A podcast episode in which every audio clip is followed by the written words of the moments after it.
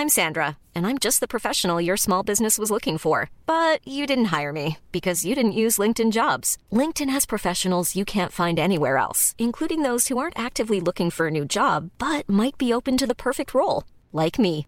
In a given month, over 70% of LinkedIn users don't visit other leading job sites. So if you're not looking on LinkedIn, you'll miss out on great candidates like Sandra. Start hiring professionals like a professional. Post your free job on linkedin.com/people today.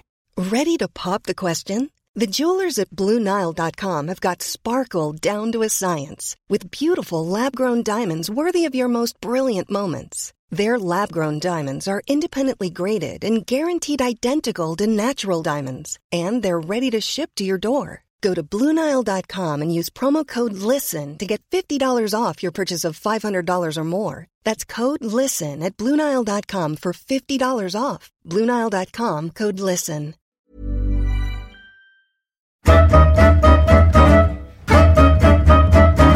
Han fick pris som Uppsalas starkaste personliga varumärke 2014. Hans uppgift nu är att göra IK Sirius från landets fjärde stad till en klubb att räkna med även i Allsvenskan. Hör om hans egen karriär som genom hårt arbete och tålamod gav honom chansen till allsvenskt spel som 28-åring och sedermera spel även i Champions League och A-landslaget. Hör också om hur det gick till när han blev ritola med hela det svenska folket. I veckans Holmgren möter Uppsalas stolthet Ola Andersson. Vill ni ha kontakt med mig, frågor, synpunkter eller annat så går det bra att nå mig via hemsidan niklasholmgren.nu, Facebook Holmgren möter eller Twitter Niklas Holmgren. Nu är det dags för Ritola Andersson. God lyssning!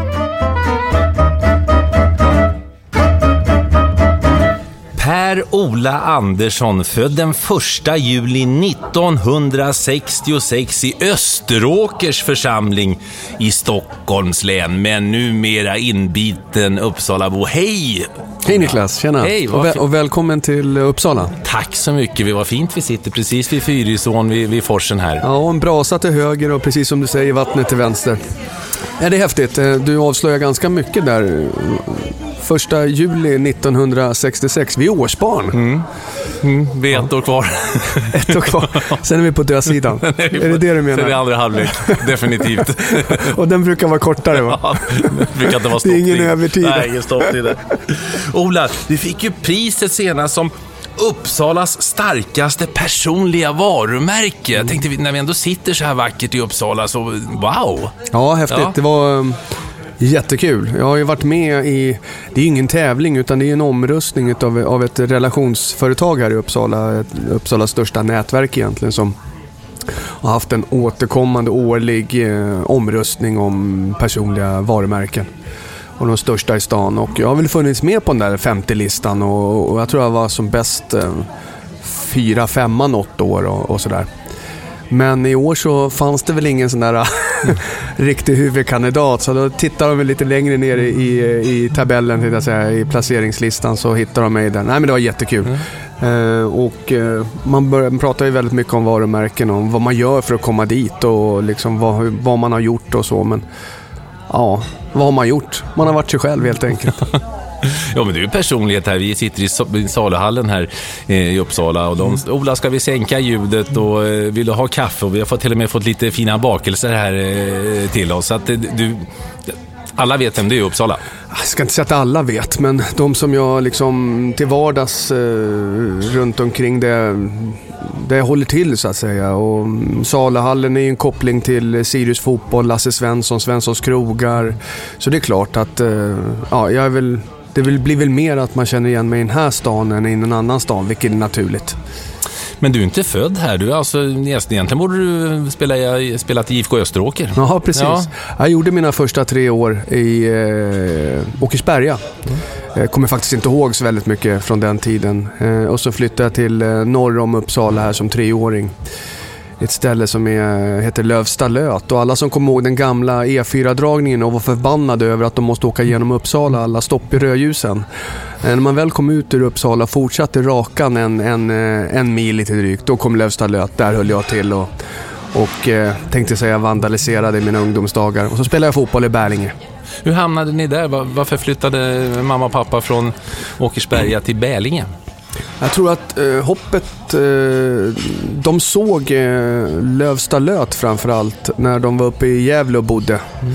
Eh, mina föräldrar och min storebror och sen fick väl pappa ett jobb i Uppsala. Eh, så att då kände de att eh, det är Uppsala vi måste bo i. Och eh, som första hus då så är det väl eh, för dyrt att köpa det inne i stan så då köper man nybyggt utanför stan. Mm. Eh, därav Lövstalöt, ett litet, eh, litet samhälle på en åker utanför. Nej, jag trivdes jättebra, haft en jättebra uppväxt där. Sen är det bara två och en halv kilometer från Bärlinge där jag cyklade och sprang till... Eh, att det var som uppvärmningen till fotbollsträningarna för det var ju där jag spelade fotbollen sen. Var mamma och pappa stockholmare? Eh, farsan var smålänning, eh, mamma stockholmare, precis. Eh, pappa kom upp till, till Stockholm som 16-åring och flyttade hemifrån. Och ja, den konstellationen är, är mitt blod av. Eh, ja, Bälinge, fint damlag har de ju haft. Mm. Eh, det var väl det mest kända eh, varumärket länge, om vi pratar varumärken. Bärlinges tjejer finfina grejer var ja. någonting som satte sig, tror jag. Men de låg ju som bäst några år och flertal år så gjorde de ju faktiskt allsvensk fotboll där ute. Sen är det ju som med alla, många andra idrottsföreningar tufft med ekonomin och fick inte ihop det helt enkelt och gick i konkurs. Sista åren så spelade de ju faktiskt matcherna på Studenterna så hade sin verksamhet inne i stan men behöll namnet Bärlinge IF. Mm. Eh, men eh, som du säger, herrarna har vi inte varit riktigt lika framgångsrika. Men, men eh, det, är en, det är en bygd som växer, växer än idag och väldigt mycket sprunget och vad ska man säga, präglat av föreningslivet. Allt från fotboll till till eh, skidor. Ja, vi har ju haft eh, orientering och allt möjligt där ute. Varför blev det Hockey också förresten. Jag har spelat hockey ja, i jag, jag vet det, för du, ja. du var framme när, några av mina, när jag gjorde en hockeysändning och, och, och erkände att du inte gillar att teka. Det var därför du valde fotboll. Nej, men så var det. ja, alltså, det var ju, här har du kakan förresten. Tack. Eh, eh, det var ju innan egentligen jag började med hockey. Mm. Så var det så här, då höll jag ju på med fotboll. Men det här med hockey såg läskigt ut för det var ju det här med att när man bytte in en ny femma så, så var jag liksom orolig för vem fan är det som tekar och vem är det som bestämmer vem som ska teka? Och det gjorde att jag nog eh, avvaktade med hockeyn och började börja med det. Jag ville väl reda ut det där förhållandet först och främst. och, sen, och sen fick jag väl klart för mig att jag skulle inte behöva teka där. Så, att jag, ja, så då började jag med hockey. Ja, ja, jag skulle kunna tänka mig att du skulle kunna ha blivit en utmärkt center. Ska inte centrarna vara lite... Ja, de ska ju teka, men ja, de är men... spelfördelare. De är, ja, liksom, det är lite mittmittfältare. Men de måste ju, mm. de, ja, precis. Och sen är det de som åker snabbt och hårt fram och tillbaka. Det är de kant... Ja, de, ja, de ska kunna två, tvåvägsspelare. Mm. Ja, ja, men kanske lite grann. Ja. Uh, ja, men hockey, alltså. Det var inte alls omöjligt att det skulle kunna blivit hockey egentligen. Uh, för att jag höll ju på med det på egentligen samma omfattning. Inte riktigt, jag har alltid gillat fotboll, men träningsmässigt och volymmässigt höll jag på nästan lika mycket med hockeyn. Till dess att eh, det var dags att, och liksom, eh, när det krockade distriktslaget i fotboll mot TV-pucklaget i hockey, då var det ju... Du var med båda? Nej, alltså det var ju de uttagna. Ut, alltså de var ja, till båda? Ja, ja. ja, ja.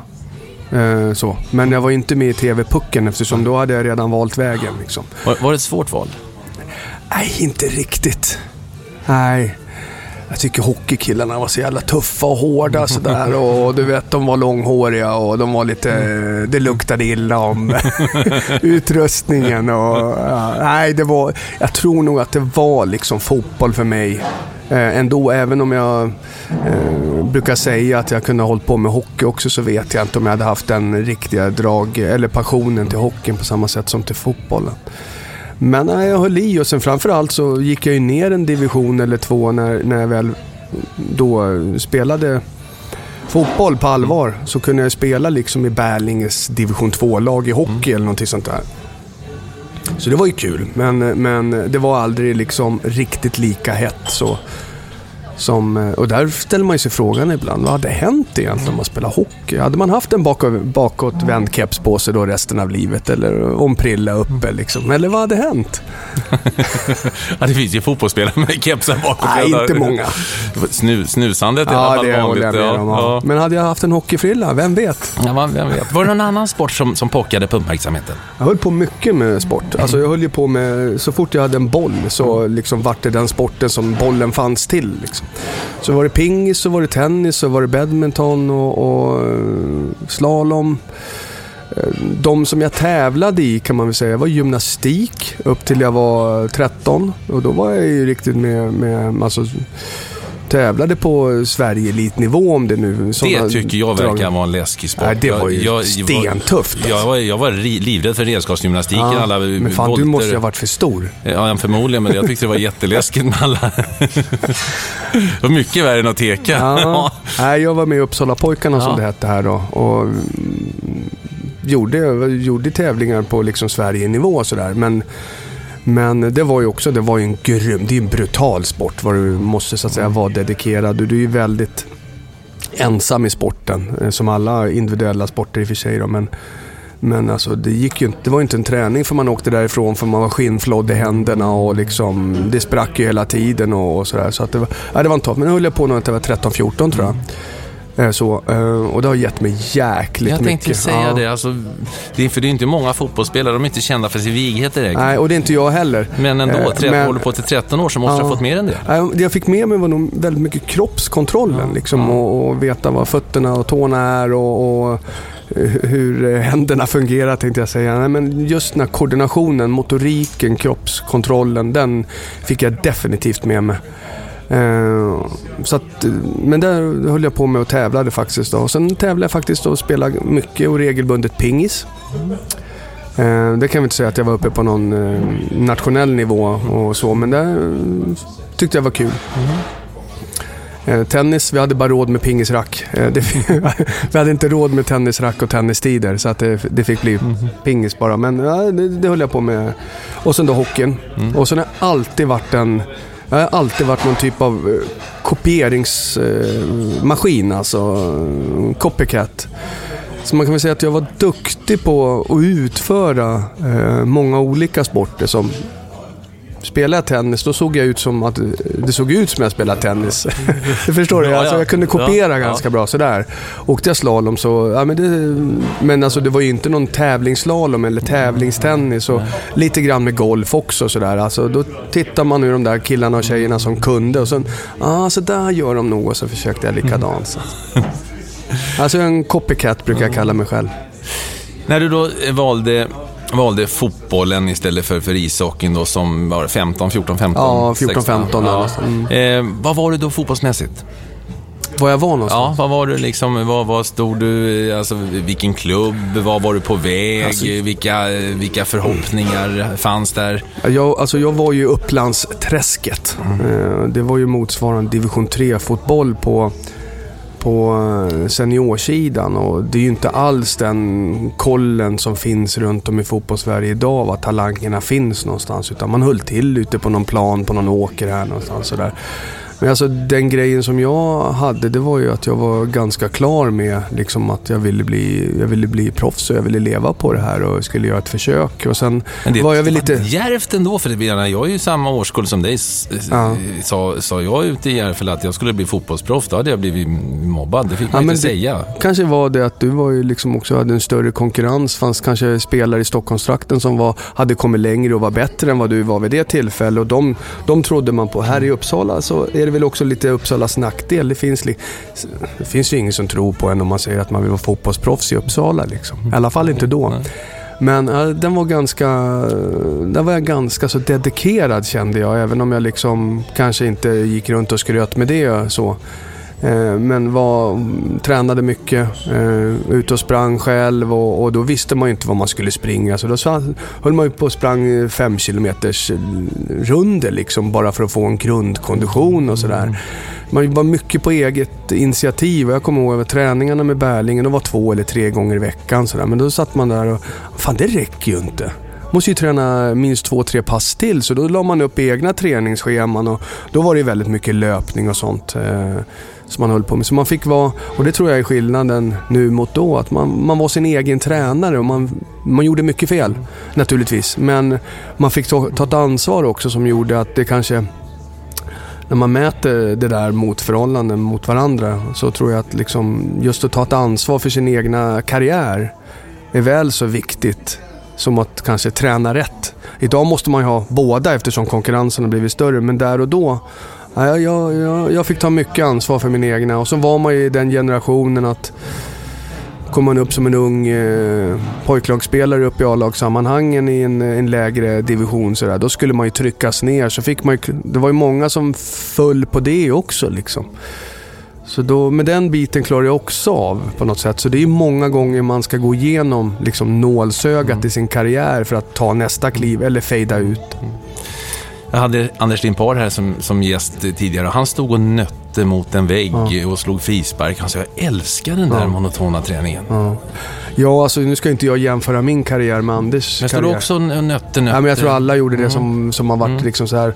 Och så fort man, som jag sa, så fort man hade en boll med sig så skapar man någon typ av övning eller en träning eller en, eller en match där man satt och jag kommer ihåg jag inget att göra så hade jag en tennisboll i, hand, i handen. Då la jag mig på sängen och så försökte jag, kunde jag ligga flera timmar och pricka samma fläck upp i taket med bollen och så tar den liksom upp bara, eller, eller stå med en fotboll och nöta mot, mm. mot en vägg och ta den på halvvolley uppstuds och sådana saker. Det bara, tiden bara försvann.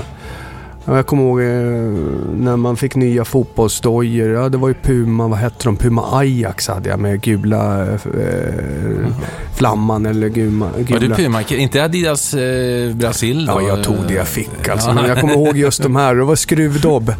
eh, och och de, då var ju skruvdobben så att det var ju plast runt aluminium, var det inte det? Eh, och innan man fattade där att det där bara skulle vara på gräs. De hade man ju på sig liksom dygnet runt. Så då hade man ju när man sprang på gatan också. Men man fattade liksom inte att man, att man hade skruvdobb och dåligt grepp fast när man sprang på asfalten. Nej, det kanske var en träning i det också? Ja, ja. det var det ja, nog. Det var det nog. Nej, men det, alltså man var väldigt dedikerad. Det var ju så att när det var Tips Extra, kommer jag ihåg. Jag vet, jag sagt det många gånger. Så om man jämförde med, med pappa och min storebror så låg i de, tyckte de Tips Extra också var trevligt att mm. kolla på, som alla gjorde på den där tiden. Men jag, kunde, jag såg aldrig en fotbollsmatch på Tips Extra mer än 45 minuter.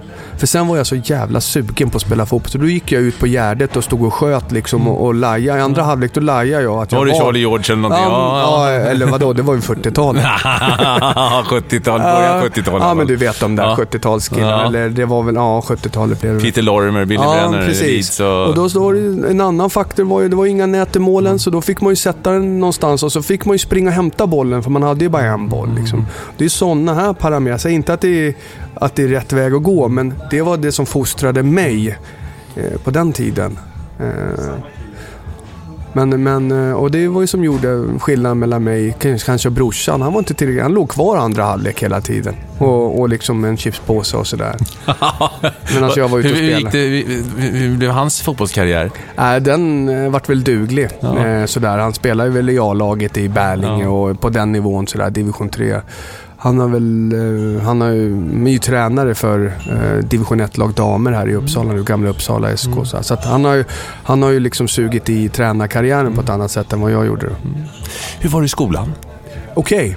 Okay. Mm. Ingen, eh, ingen fantom. Street smart mer än smart. Mm. Svara på de rätta frågorna, räckt upp handen, liksom, ja du vet, lite planerad sådär. Men ett normalt eh, läshuvud, men kanske mera eh, smartare än många andra för att veta hur man hur man liksom klarade skolgången. Mm. Det var ju sån där grej när man gick över från grundskolan till eh, för att komma in eventuellt till, till universitet, högskolan och så. Alltså, då var det så att då kunde man ju ta en liten sämre utbildning för att få högre betyg. Och då gjorde jag det och samtidigt kunna kombinera med, eh, med att spela mycket fotboll. Då. Och det gjorde att jag fick relativt höga betyg och sen läste in det sista året på någon, på någon kompletterande kurs. Mm. Lite gått den där, eh, inte den här traditionella och framförallt inte den traditionella vägen för att vara Uppsalabo med universitet och sånt. Nej, jag menar blott, här, har, du, här har du ju allt. Åh, oh, ja. lost, här är jag. Går jag som en katt bland hermelinerna eller något liknande. Nej, Uppsalas universitet eh, har jag inte sett. Har jag sett alldeles för lite av. Men däremot eh, eh, kårlivet och nationslivet har jag sett väldigt mycket av. Eh, ja, vilka utbildningar har du efter, efter Ah, grundskolan? ska vi, ta, vi tar nästa va? Nu blir jag nyfiken här. Nej, det var, det var inte... Jag läste i... Det fanns ju en linje då, du kommer ihåg, det fanns ju någon som hette tvåårig social. Ja, men det gick jag också först. Ja, ja. Så det är, välkommen i klubben. Ja, Ja. tack ska du ha. Tack ska du ha. Eh, Den gick jag ju och där, alltså, där fick jag ju, då hade ju betygsskalan var jättefem och där fick jag ett genomsnitt eller snittbetyg på 4,0. Och sen eh, det tredje året då för att få behörighet så läste jag in tre år ekonomisk på den och sen därefter så ett jobb på ett år. Eh, och sen lumpen och liksom och då Brommapojkarna fotboll och ja det var liksom det var och allting var ju med fokus för att eh, kunna spela elitfotboll någon gång. Vad gjorde du lumpen? Gjorde du Uppsala eller? Vaxholm. Vaxholm? Ja, kustartilleriet. All, kustartilleriet. Jag har aldrig satt... Eh, jo, jag har åkt båt innan. Eh, det var ju typ, eh, typ Finlandsfärjorna. Då har jag blivit sjösjuk varje gång. Och nu var det så att jag är den enda av hela plutonen eller på hela stället som, som fick någon typ av utbildning till att bli båtchef. Jaha. Så att jag tog skepparexamen och allting liksom, utan att ha satt en fot på en båt hela mitt liv egentligen. Men du gillar väl uniformen och sånt där? Det måste, jag kan Nej, tänka mig att du gillade- det. Nej, jag gillade inte lumpen. Alltså. Jag, Du gjorde längt, inte det? jag längtade Nej. hem då. Sen hade jag en tjej som var på väg att göra slut, så jag ville hem och kolla henne hela tiden. så att äh, lumpen var inte min grej. Men även så, jag gjorde tio, mina tio månader som vad blev gruppbefäl och liknande ute i K1 Mm. i Vaxholm där. Och det gjorde ju också att jag kunde åka in en eller två dagar i veckan och träna med AIK. Så då tränade jag med AIK. Mm. Ja, hur såg det ut att du fick, hade hade du kontakter med AIK redan Ja, då? redan då hade jag faktiskt eh, 86 någonting tror jag var. men Hur såg det ut då? Det var... Ja, de erbjöd mig efter Ja. de här träningarna ett B-lagskontrakt. Ja. Då var det Roffe Zetterlund som... Som var tränare, där, ja, det. tillsammans med Göran Åberg. Göran Åberg, ja. Eller hur? Mm. Han har gått bort Stämmer. nu tror jag. Ehm, Spelar med hans son i Spånga sen, Ja. Ro- Roland Åberg. Ja. eh, jävligt trevlig kille, Göran. Eh, och de erbjöd mig ett B-lagskontrakt. Mm. Eh, som jag mm, vet inte varför, men kände väl att nej, men jag har inte riktigt mogen för det här. Så att jag tackade nej till det faktiskt. Mm. Och det hade ju kunnat varit att jag var i AIK redan som 20-åring då. Nu kommer jag dit som 28-åring istället. ja, tog lite längre vägar som sagt. Man är lite sen i utvecklingen av oss. Så är det ju.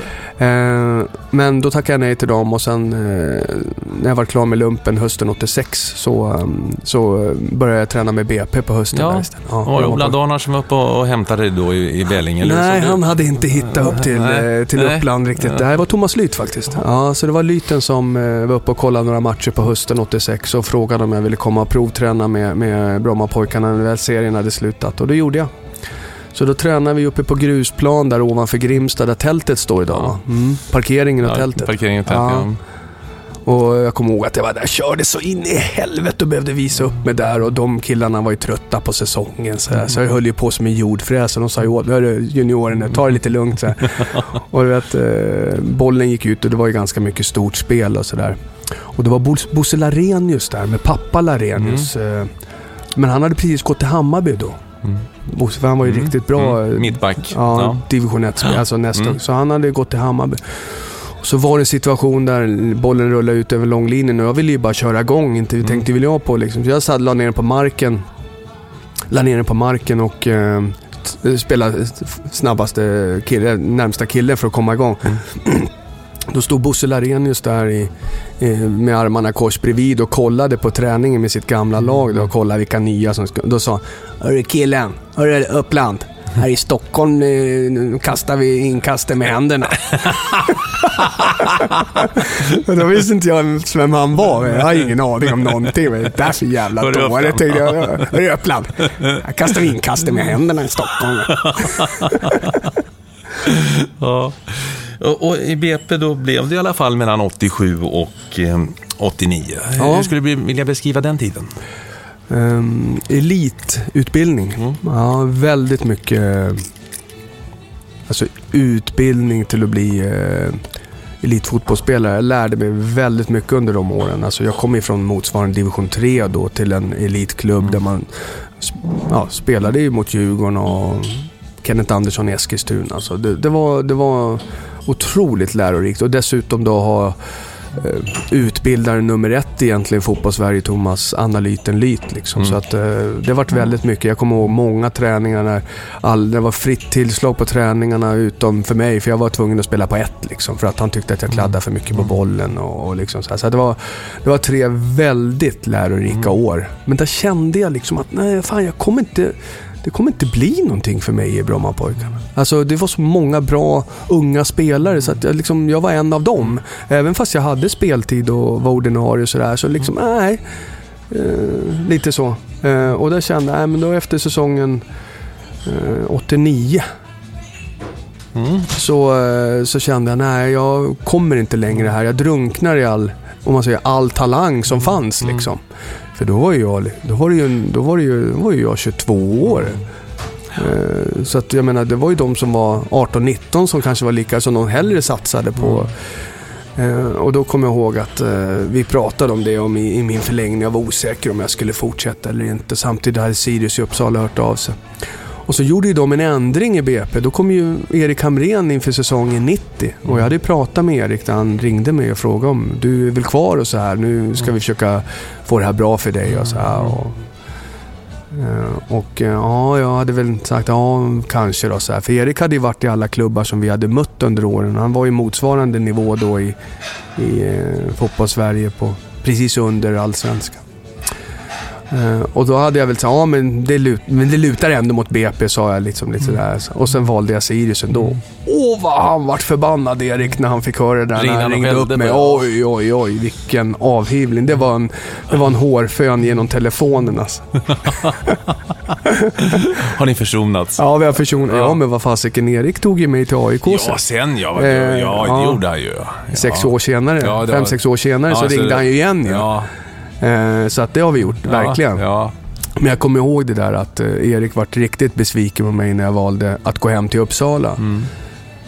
Och den flytten eh, ångrar jag inte, men jag tror att jag vart stämplad i, liksom av många, att jag inte pallade elitfotbollen och Stockholm och klimatet som är trots allt lite Mm. hårdare sådär än i många övriga delar av Sverige. Framförallt mycket hårdare än vad det är i Uppsala. Mm.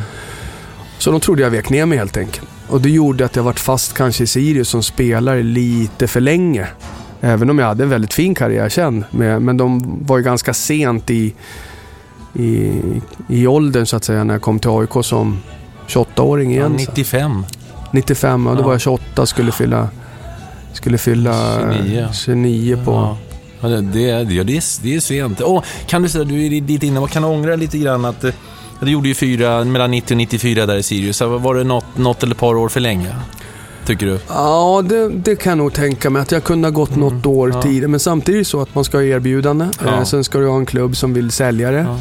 Eh, och sen på den tiden, ja, men då var man ju livegen som spelare. Det fanns ju inte Bosman. Nej, ett års Då hade du ettårsfall efter att kontraktet hade gått ur. Har du hört på den?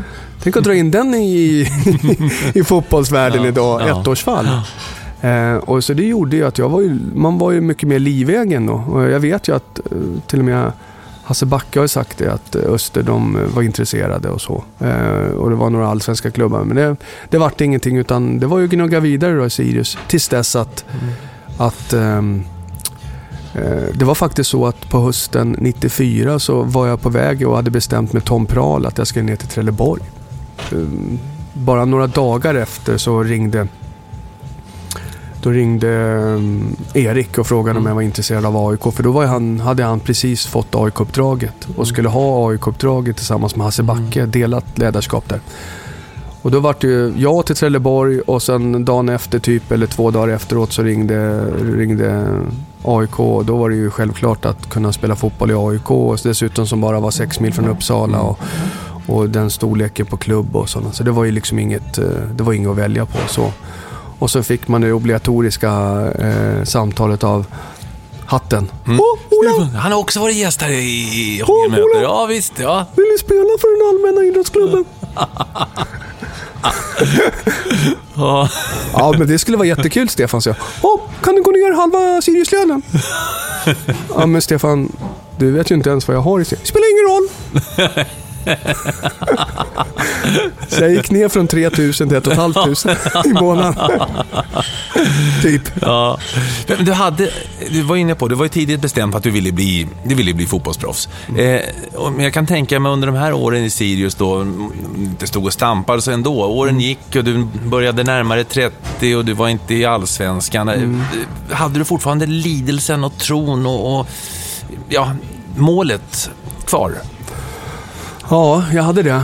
Ehm, det var väl det som drev mig, att jag ville, hade som mål att få komma till Allsvenskan.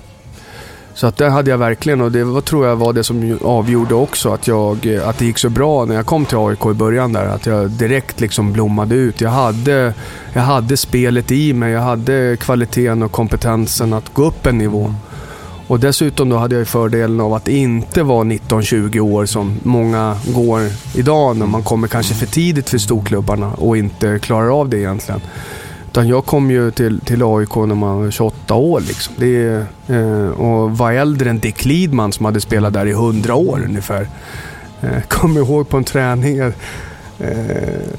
i början där, alltså bara varit med några månader, så fick man ju där, eh, de här tillrättavisningarna precis som att man var en junior liksom och mm. sådana här saker. Jag tror att Dick sa åt mig någon gång när vi var oense i en kvadrat eller någonting. Din jävla junisjävel, sa han. du grabben, jag är ett år äldre än dig. Liksom. Du tar det där, jag kanske är nio i laget men jag är fan ingen juni. Så det, alltså, jag behövde inte få Nej. den där inkörningstiden i AIK. Och dessutom i och med att det gick bra fotbollsmässigt så då gick det snabbt att bli accepterad. Så jag var, det gick så fort för mig. Liksom. Och Lidman var ju från Skellefteå också. Så att ja, menar, ja. ja. där ligger man ju några år efter bara, bara den utvecklingen. Ja, helt riktigt. Dick Lidman om man hör här. Ja, det kommer ja. jag hoppas jag säkert. Dick, Dick är en härlig kille. Eh, men, och det var en, apropå härligt, det var en härlig tid i AIK. Ja, det, det var, det, alltså ta sig igenom den resan, för det var, det var SM-guld, det var cupguld, det var Champions League-spel på Wembley. Wow. Äh, det, var, alltså, det är det som gör att jag är tacksam att jag... Äh, många frågar om eller någonting jag kunde... Du ställde den frågan, men jag känner liksom att få vara med om det jag fick vara med om så sent i karriären som trots allt är som börjar med som 28-åring och, och få vara med om den resan som vi gjorde. Vi var ju någonstans ett ganska stabilt mittlag då. Eh, och sen första året när jag kom 95, eh, det berodde ju naturligtvis inte eh, bara på att jag kom, men jag fick vara med om resan och det var jäkligt kul. Eh, då var det så att vi gick till cupfinal och förlorade den 95 mot eh, Halmstad tror jag. Eh, det var jäkligt kul, jag måste ta den. Ja. då förlorade den cupfinalen på Gamla Ullevi 95. Eh, och hade vi en gemensam, hette Skandiacupen va? Hette då Svenska cupen, hette Skandiacupen. Ja, just det. Mm. Och hade vi en gemensam bankett efteråt. Och då var det liksom lite tacktal och improvisera. Det var ganska kul mm. tills Och då var det deras lag, vårat lag, våra, deras klubb, våran klubb med respektive. Så det vart ju liksom mm. vart ju en hundra personer med lite klubbdirektörer och liksom styrelsefolk. Tror jag att det var Pagge som ställde sig upp om han var lagkapten, Pascal Simpson och sa Ja, men vi vill tacka eh, Halmstad eh, och Halmstadklubben för, för en god match. De var, ja, vi måste erkänna, de var bättre än oss idag. Halmstad är bättre fotbollsspelare, men vi har fan så mycket snyggare spelarfruar, sa han. det var, ja. det var helt tyst i lokal. Det satt jag, Förutom AIKs spelarfruar förstås. Ja, precis. De applåderade och på andra sidan då var det helt tyst. Liksom. Alla, nej, men 95 då, och sen var det ju det att då hade ju, kom jag med landslag efter sju allsvenska matcher och fick göra två landskamper i före-EM och sån sak. Det hade man ju inte i kalkylen direkt när man låg hemma på pojkrummet i, i Lövstadlöt. Sådär. Ja, hur var eh. det? Ja, alltså, alltså landslaget då, det gick ju även om det var mogen. Jag gjorde, jag gjorde inga avtryck. Nej, alltså, men du klä på sig landslagströjan. Nej, det var häftigt. På, då, jag menar, på, vi pratade om det lite innan, det här är ju 20 år sedan. Ja. Eh, en ny landslagsspelare. Och då ska du veta att det var inte vilket landslag som helst, Nej. utan det var ju det landslaget som, ja. som tog mm. brons mm. året innan. Ja. Som jag, så det, där stod man ju med Brolin och grabbarna ja. och även om de inte var så jävla pigga på att spela eh, e för EM-matcher liksom. Så de var ju lite småtrötta på de där landen. Medan för mig då med Martin Dahlin, Kenneth Andersson, Brolin, Ingesson, alltså alla de där. Och så vad fan gör jag här liksom? Ja, men det var ändå det är stort. Det är stort som ja, fasiken ja, och det, det var väldigt stort. Det är stort att spela i landslaget idag också, men det var, det var väldigt uppmärksammat då när det kom in någon eller Ja. några nya i landslaget. Ja, och jag kom då extra då kanske eftersom jag var lite äldre än de flesta som gjorde debut. Så att det, det, var, det, var, det var en fantastisk upplevelse. Ehm, sen kan vi säga att som jag sa där, jag gjorde inget avtryck som kanske... Det var inte så att den här killen kommer bli stöttespelare när jag gjorde min debut och sådär. Men eh, ja, han kan man väl... Jag gjorde ju två matcher. Eh, mot, inhopp mot England och från start mot Japan. Men eh, det Tommy Svensson i alla fall säger att det är att jag har haft överlägset bästa debutanttalet i landslaget. Ja, så får vi höra det? Får vi höra ett utdrag Ja, men jag det? var ju så annat? nervös för det där debutanttalet. Jag tror att det är en av anledningarna att de avskaffat det. Vet du, för folk, folk kunde ju inte sova på de här lägena. Vet du, för det, här det var ju som Dick, han fick ju, han fick ju göra debut mot Brasilien matchen innan mig. Då, då, när Tommy ropade på honom, han höll på och värmde upp på sidan, så märkte han att Dick, du ska in liksom. Då var det första han tänkte på. Det var ju inte ja, jag ska få chansen. Det var det, vad fan ska jag säga, debutanttal? Vad berättar de om de där debutanttalen? Vad, Nej men alltså de kunde ju vara allt från en rolig historia till, eh, till liksom någon händelse. Alltså, det var ju... Det var ju jag, tror jag hade mitt debutanttal samtidigt samma kväll som Teddy Lucic och han drog någon rolig Göteborgsvits där som han ja, tyckte var kul. Då. Så, jag i alla fall hade legat på, eh, jag tror, jag tror så här. Jag var nog lite inspirerad av eh, Cyrano de Bergerac. Någon, vet de här filmerna med Gerard Depardieu eller Ja, just det. så jag satt låg på kvällarna då och pli, eh, plitade ihop ett eh, tal på, på vers. Ja. Du vet, de killarna är där, Tommy Svensson satt ju tappa hakan. Vet du. De hade ju aldrig hört något liknande. Så det var riktigt imponerande. Bättre, bättre än fotbollsprestationen. Alltså jag fick ju applåder av det i alla fall. Så Ja. det, det tyckte de var den klart bästa debutantfråga. Tommy när du träffar jag ska göra det. Klart bästa det. debutanthållet. det var inte så jävla bra på plan, men jävlar. ja, men du, du, du satte ett avtryck där i alla fall. Ja, någonstans måste man- Ja, eh, ja och, och, Och sen var det ju med AIK. Jag menar, det var ju... Det vart ju cupguld sen och... Ja, ni fick ju, fick ju Stuart Baxter sen.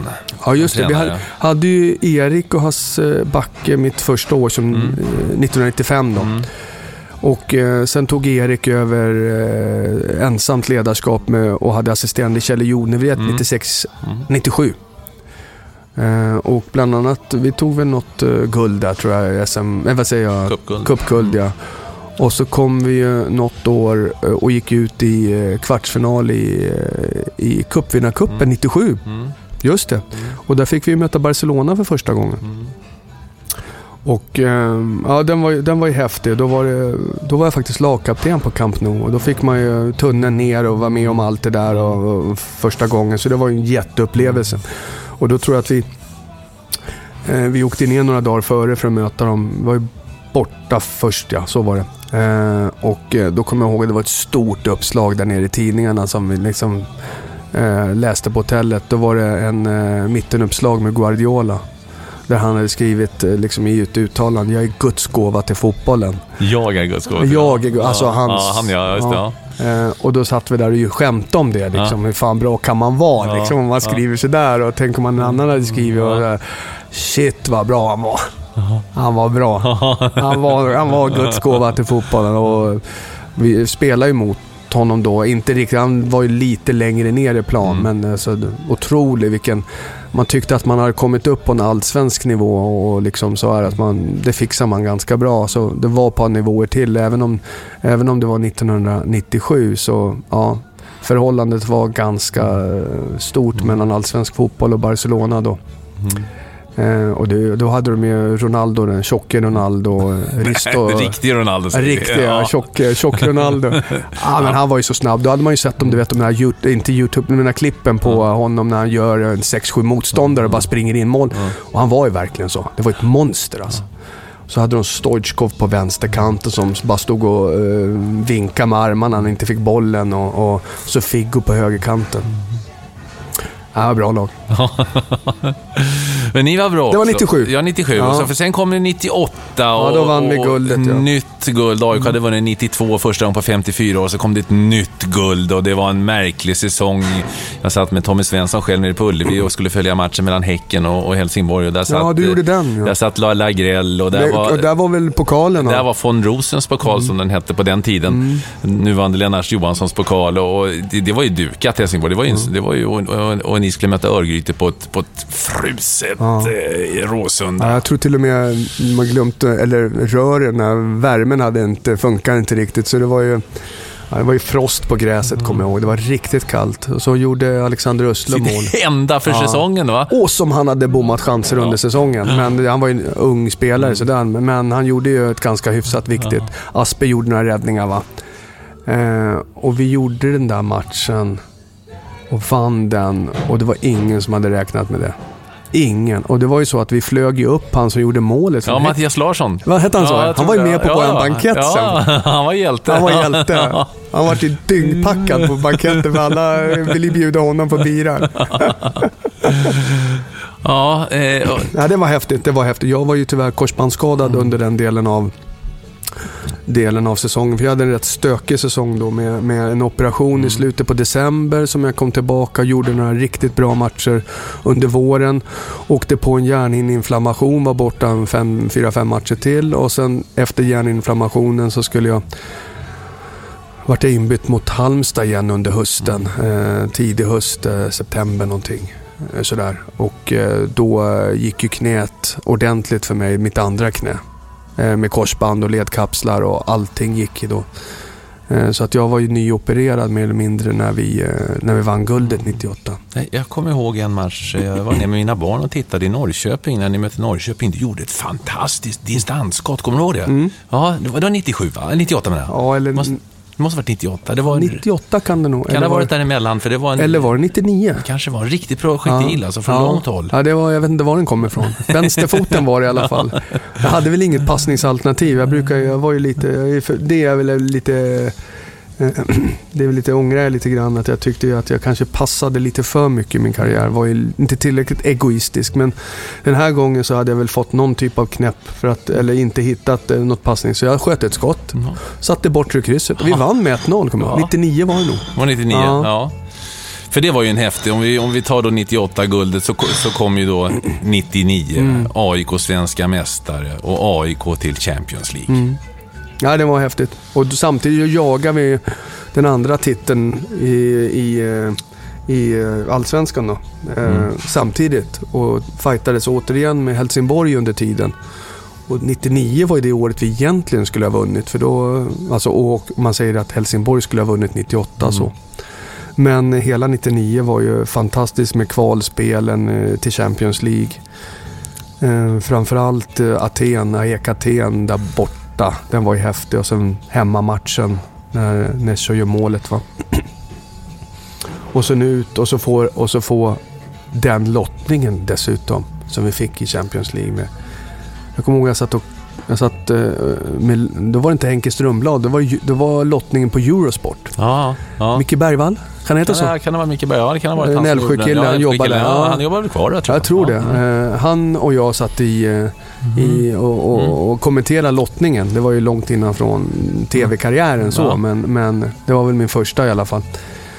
Och då var det liksom, började de dra de här eh, kulorna. Mm. Eh, och då kom de ju upp i en lagen efter varandra med Fiorentina, Arsenal och Barcelona. Vad fan, vad fan är frågan? Ska jag möta de här? Jag ska till Camp Nou igen. Ja, precis. Det börjar bli tjatigt liksom. Atemi Franki och Nej, det var... Wembley. Ja. ja, den visste vi ju inte Nej, det då. visste inte Wembley. Nej, men- vi men- trodde ju det var Highbury. Highbury, ja, Mm. men den var ju, tyckte de var för liten. Ja, Så då eh, rev de loss på gamla Wembley. Tog ju, det var ju 80 000 de matcherna. ja. Nej, det var ju otroligt, eh, otroligt häftigt. Eh. Vilken av de här matcherna har etsat sig fast mest? För det var ju naturligtvis fantastiska upplevelser alla, alla matcherna, både hemma och borta. Men vi- vilka, vilka är de främsta minnena? Jag kommer inte ihåg vilken började vi mot.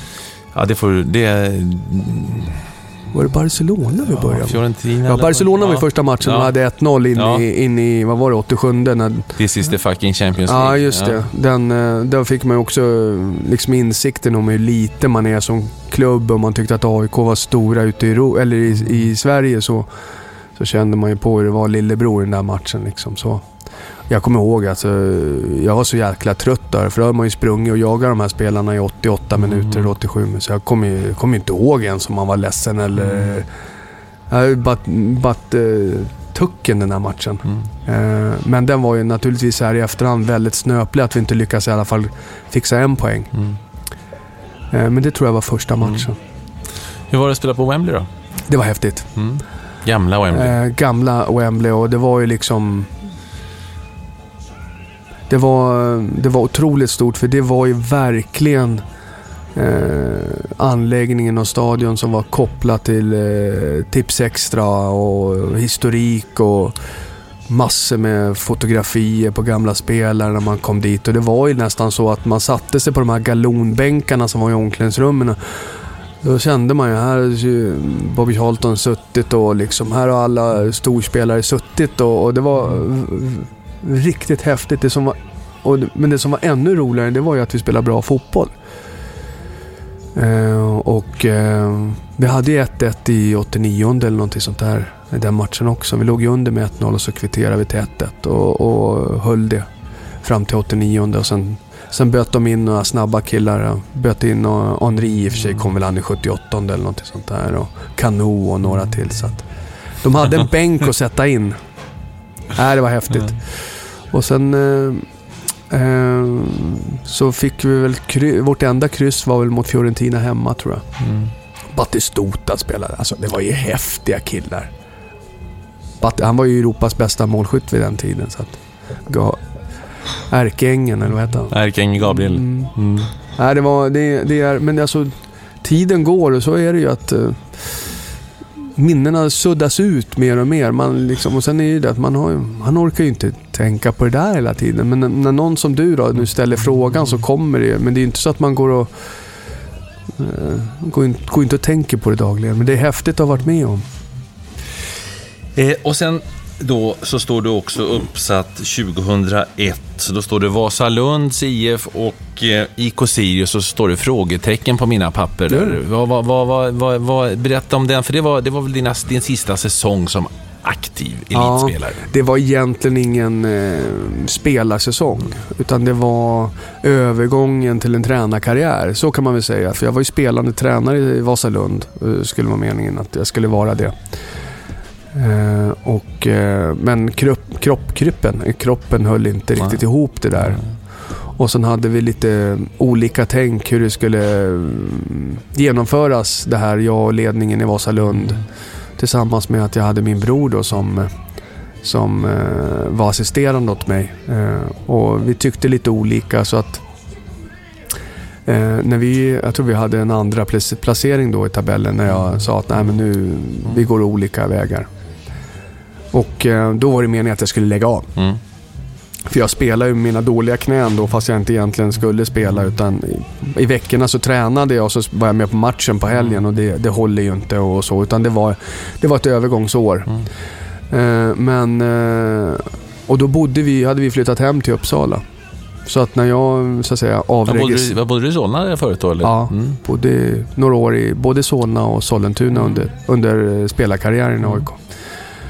Så hörde Sirius av, av sig när jag slutade mm. i Vasalund och det var ju meningen att ja men det är klart att jag, jag inte ska spela men så var det lite övertalningar och så här men jag skulle nog med facit i hand inte ha blivit övertalad för de där sista månaderna jag gjorde i Sirius, de både gjorde ont och så var man inte tillräckligt bra och du vet Ibland så ska man ta det där beslutet och inte leva på de där gamla mm. eh, gamla meriterna utan eh, lyssna verkligen på kroppen. Och det kan man väl säga att där ångrar jag att man gjorde det sista halvåret, året egentligen som spelare. Men å andra sidan, jag tror att det är en eh, process för att få slutet mm. på spelarkarriären egentligen. Så här. Och du var 35 år då? Ja, någonting. Mm. Ja. 2001? Ja. Mm.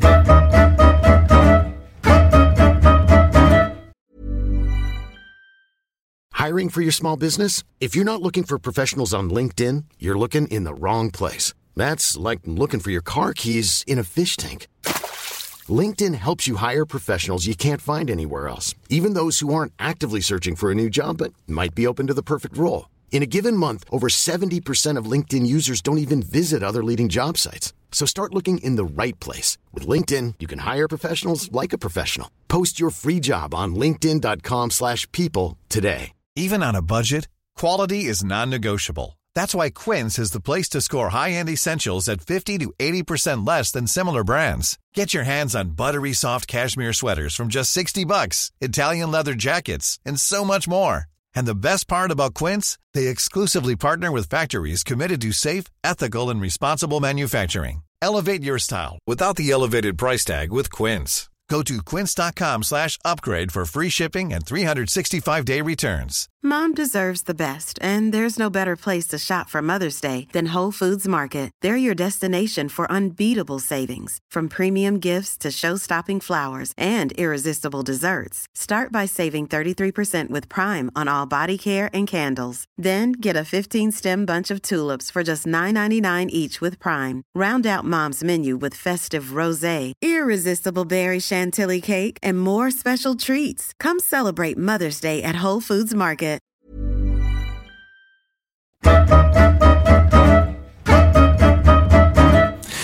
Vem är den bästa spelare du spelat med, Ola Andersson?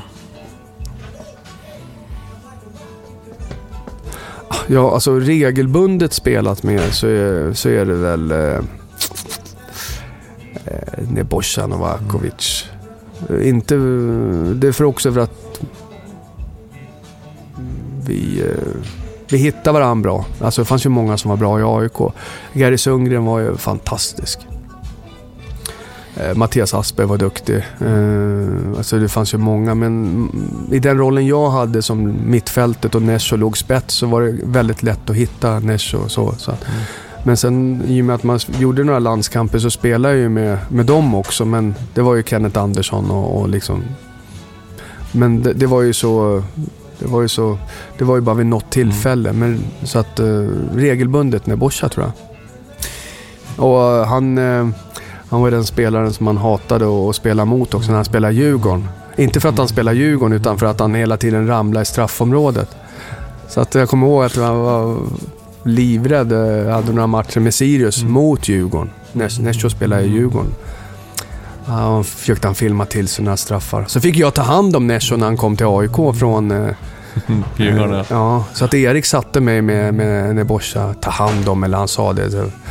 Och det, det vore bra om du kunde se till att han slutar röka också. Så. fick, fick du honom att sluta röka? Nej, men jag avslöjade honom för att han käkade ju inte frukost på träningslägren när han kom där i, vad var det, februari, mars när vi var i, på lite olika ställen. Utan, eh, alltså frågan, ska du med till frukost? Nej, jag käkar frukost här. Då gick han in och tog en rökmacka på muggen istället. Eh, ja, du varit inne på det, Ola. Den bästa spelare du mött. Du var inne på Guardiola. Du har pratat om eh, ärkeängeln Gabriel Batistuta. Eh, finns det något sån där som du känner wow? Ja, Henri var ju ganska bra, Henri. men han hoppade ju in liksom, så han var ju ung då. Eh, Viera var bra. Eh, Manuel Petit var bra. Och Fredrik Ljungberg spelade ju då. Bergkamp. Eh, Men alltså alla var ju bra, men... men Som du har mött och mera alltså man man kände, mot man. ja, du menar, jag menar ja. så. Alltså man verkligen fått Ja. eh, alltså, känna av sådär. Eh, Xavi spelade mot 99. Det var precis när han kom fram sådär. Ja. Så spelade ju mycket och nära och liksom hinner jag fram, hinner jag inte fram? Nej, jag, jag värderar att liksom ligga kvar. Alltså Xavi vart ju den. Han vart ju ganska bra sen också. Eh, ja, skulle jag säga att det, det är han. Men alltså när Ronaldo tog fart eller Figo höll på att dansa ut med han, han, nej, det var, det var Stoichkov som dansade med Per Millqvist så mycket där 97. så att när Stoichkov vart utbytt eh, med liksom 15 kvar eller någonting, då kom ju, han, då kom ju de vita eh, näsdukarna fram för att de vill, Robson eh, tog ut honom. De, publiken gillar ju inte det och Stoichkov gick och slog med armarna att han vart utbytt. Och Då stod Mille där som han hade snurrat upp då i, i, i 75 minuter. Stod han och appl- applåderade Stoichkov när han gick av plan. Per Millqvist, jag fick skrika åt mig för han är helt tom i ögonen. Ja. Han bara sa skönt att han går av. Så jag fick ju skrika, jag kommer ihåg jag skrek åt Mille, skärp dig nu för fan. Det är en match kvar. Jag träffade Millqvist på Odengatan igår i morse Ja. faktiskt, apropå Per Millqvist. Ja, ja. Härlig Han är människa. god. Härlig människa. Ja. Den, den Nej, tre- Xavi, Ja, Xavi, Xavi. och, Xavi och Guardiola eftersom jag mötte dem så mycket i matcherna. Eller i, den, i de matcherna fick man liksom... ja, Mm. de hade hela tiden utvägar. Vilken är den bästa tränare du haft, eller den som betytt mest för dig då? Och den där är så svår, för de har beroende på vad man är i karriären så, så, så betyder de... Vissa tränare ska man ju ha vid vissa tillfällen i karriären sådär. Men, eh, men, och Lyten var ju förmodligen den bästa jag hade där när jag var ung. Helt klart. Erik, eh, otroligt eh, ärlig men människa, ärlig tränare. Sa alltid vad han tyckte och tänkte, vilket jag uppskattade väldigt mycket när han kom till AIK. Så han trodde ju väldigt mycket på mig i AIK. Och så gjorde mig. Så att, eh, han betydde ju mycket för mig, eh, Erik Hamrén. Eh, men sen kom ju Stuart eh, efteråt och han var ju liksom någon ny typ av tränare för svensk fotboll som liksom gick i 4-4-2 man, tillståndet egentligen. Eh, i, I decennier tänkte jag säga. Och han var ju den som började skruva lite grann på de där grejerna. Och det gjorde ju liksom, ja vad fan. Är det därför man kommer ur de här situationerna? Är det så här man liksom löser det här? Så att han började ju, fick skruva ju till en liksom av oss soldater i AIK, som vi då var, alltså med Johan Mjällby, Christer Nordin, Patrik Englund, Gary Sundgren, Dick Nihl, Alltså alla, vi var ju liksom, vi var ju bara, inte bara brunkar, men vi var ju soldater liksom. Så. Då började han skruva lite på oss liksom och fick in Anders Limpar och, och liksom började, vad fan kan man spela på det här sättet också? Jaha, man kan passa sig ur det, man kan dribbla sig ur den här situationen lite grann sådär. Så det vart ju någonting nytt egentligen och, och med det så tror jag att Stewart var väl den som, inte revolutionerande, revolutionerande men han, han skruvade ju på AIK som var liksom ett traditionellt fysiskt brunkargäng lite grann. Eller ja, lite så.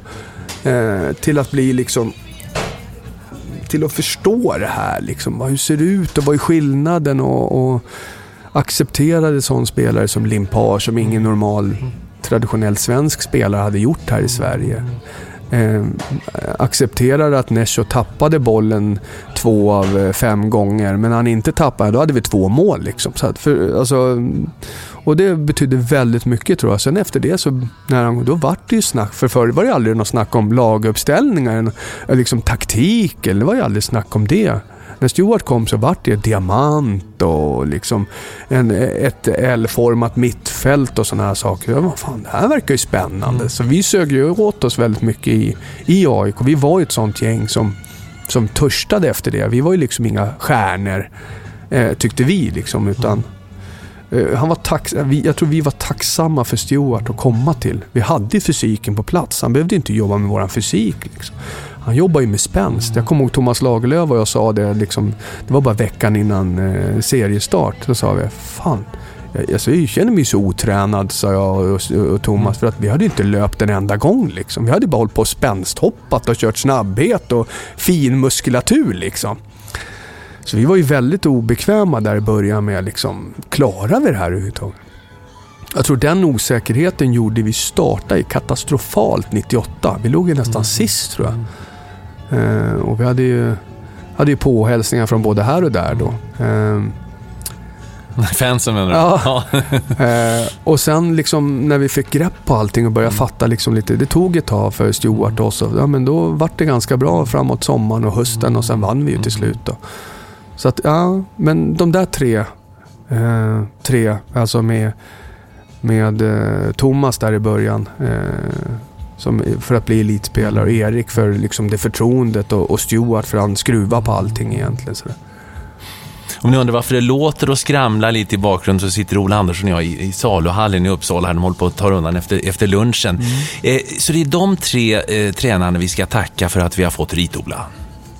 Eller? Ja, det någon för annan? rit- du menar för Ja, för TV, det- TV-grejen? Ja, att du fick det Ja. här taktiska Ja. seendet och, och, och intresset. Ja, jag tror det.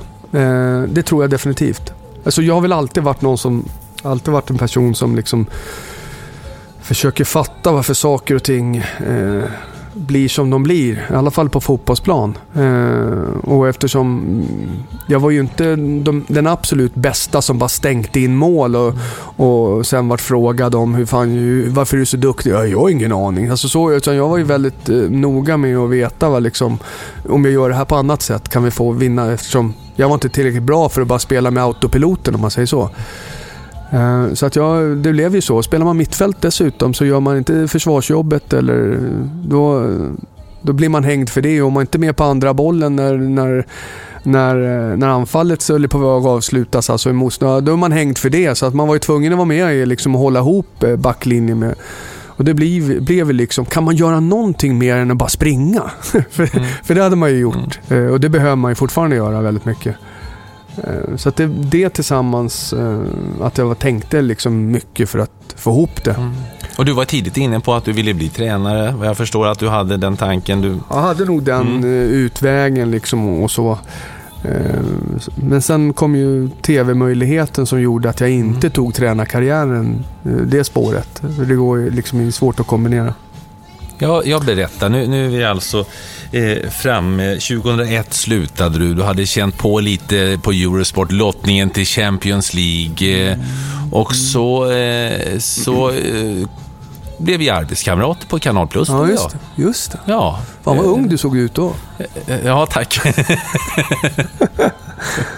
ja, eh, och då pratar vi alltså Eh, ja, vi pratade, du kom in vid början av, du kom in då 2001? Ja, jag tror det. Ja. Eh, jag, tror jag kom in där 2000 tror jag, ja, i samband med att jag var lite småskadad och fick mm. vara med och göra någon sändning sådär. För då var ju Kanal Plus, var ju då också liksom någon som bevakade Allsvenskan. Mm.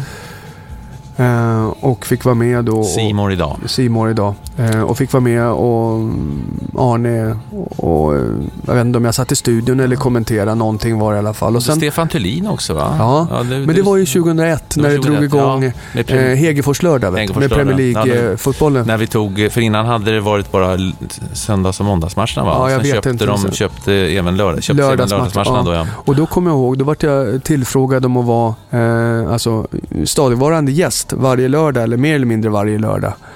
Eh, från att ha gjort inhopp där i Allsvenskan och på någon studiosändning. Och, och kom att jag kommer ihåg att jag var med i ett produktionsmöte där. Där de skulle döpa det här programmet. Jag vet inte om du var med på det produktionsmötet. Eh, så, men då kommer jag ihåg, för då satt de och pratade om, skulle det vara skulle det vara Arnes lördag eller vad skulle det vara? Vad skulle det heta? Arnes program? Eller, och jag var faktiskt, nu vill jag inte ta åt mig den eh, äran, Mats Taxén och grabbarna. Mm, ja, ja. Eh, utan, men jag sa, men Arnes lördag kommer jag ihåg. Jag sträckte upp handen där, satt väl, ja, nådde knappt upp till bordet. och helt rookie i liksom mediebranschen. Men Arne, är det, är det inte, höll ju Robert Gustafsson med på med någon ja. teateruppsättning som heter Arnes, Arne Anka. Ja. Kommer du ihåg det? Ja. Eh, och då sa jag, men då, då, får jag associationer till Arne Anka. Alltså inte varumärket Hegerfors, ja. ja. Och då, Hegerfors lördag. Ja, det tar vi. Det, tar vi. det, tar vi. det blir det. Ja. Det blir bra. Ja. Alltså det, var, det, är liksom, det är jag lite stolt över. Även om jag inte var det som bankade igenom det så var det liksom... Så då, då var det Hegerfors lördag, stadigvarande Yes, alltså det var ju studiobemanningen var ju Arne, Stefan och jag då. Mm. Där Arne var programledare, Stefan var tipset och historikern, ja. fakta och liksom... Han var Erik Niva idag. Ja, precis. Ja. Mm. Och gjorde det väldigt bra. Alltså, det var ju tips extra. Stefan är ju tips extra. Mm. Fantastisk person. Och så satt jag där och eh, det var väl då vi började lite grann med ritmaskin. Vi höll ju på med ritmaskinen mm. Rita. Då ritade vi manuellt på skärmen och sådär. Så att vi gjorde ju det 2001 och mm, större delen av, i alla fall våren 2002. Så jag hade ju hållit på med det en och en halv säsong när väl SVT frågade om ja, jag ville vara med i VM. för där var ju där med, i samband med VM där på mm. något sätt som du blev, då blev du ju ritola med hela svenska mm. folket för då blev det ju fri-TV. Ja, precis. Och då mm. var det SVT och det var ju på grund av, jag väljer säga på grund av, eh, Thomas Wernerssons sjukdom mm. som bara några veckor eller någonting innan eh, var någonting, riktig halspulsådern som gick sönder. Han var ju nära att stryka mm. med då, Thomas, den gode Thomas. Eh, så då frågade de om jag ville vara med i, i, som, istället för honom då. Och då var det ju liksom det var ju fotbolls-VM mm. med Mats Nyström. Japan, Sydkorea. Ja. Mm. Och då satt vi och hade, alltså, jag tror vi hade oceaner med tv-tid. Mm. Alltså det var ju så, det var bara jag och Mats Nyström. Mm. I, I, 45 minuter innan och 15 eh, minuter i paus och typ 30 minuter efter. Alltså, he, alltså det var helt otänkbart idag liksom. 45 minuter innan bara satt och pratade fotboll. Det var helt sjukt liksom. Och jag, vad sitter jag här och pratar fotboll? Ja. Men det var kul och, och du trivdes med det. För det, det blev ju, det blev ju, en, det, det blev ju ett, det blev väldigt uppskattat. Ja, det vart ju lite ny teknik att man kunde liksom visa på hur man, i alla fall hur jag såg som spelare, vad som man tyckte och tänkte när man sprang. Och då var jag ganska nära spelarkarriären också. Så att jag tror att det vart ett eh, liksom lite fräscht inslag sådär. En liten en liten en dimension till mer än att vi, alltså vi måste kämpa mera och som, som det hade varit förut och ligga närmare varandra mm. i positioner. De där klyschorna som man kanske inte... För, utan man kunde verkligen bryta ner det där. Sen kanske det blir för mycket ibland eller uh, lite så. Men jag tror att det var det som gjorde att det var ganska populärt. Uh, och Matte är ju fantastisk att jobba med. Uh, det är ju en skådespelare. Han är riktig, det är en riktig filur alltså. Ja, men sen kom du tillbaka, eller kom tillbaka, du var ju bara utlånad där över, över VM. Sen var du tillbaka till, ja, till Kanal Plus. jag fick ju krossa lite grann ja, över ja. där och, och, de lånade in mig från Kanal Plus. Så jag jobbar ju fram till sommaren egentligen 2006 på Kanal Plus. Det var ju mitt uppdrag. Ja. Och så vart jag så att säga överlånad av SVT till eh, dels det VM 02 och sen EM när Grekland vann 04. Mm, Portugal. Och sen eh, VM 06. Mm. Då var jag med Tyskland, också. Ja. Mm. Så att det körde jag ju med och sen var jag med och, och lite grann på fotbollskväll och sådär. Just det här, jag har ju jobbat med det Ola, jag uppskattar ju det. Vi har varit i England ihop och, och gymmat ihop. Oh, ja. Du hade glömt kortbrallor. Ja, jag gjorde. Du fick gymma i kalsongerna. Boxer, du märkte det? Där. Du ville inte stå bredvid tror, mig. Ja. Nej, och jag tror framförallt de andra på gymmet märkte det. jag tyckte det var jättesvart, svarta boxer. Hilton du tyckte Heathrow. du var snygg va? Ja, jag tyckte det var ja. okej. Hilton Heathrow var det. Ja, just. ja, men så, och vi, jag kommer ihåg vi var uppe i i Sundsvall också när Hammarby vann. Vi satt på taket där. Ja, det var nybyggt ju. Ja, Norrport. Och de hade, de hade, Hammarby skulle defilera ditt första och hittills enda SM-guld. Men det blev ändå... Var det så att det var redaktionen som valde eller var det du som valde att, liksom, att bli mer studioexpert än att vara eh, matchexpert?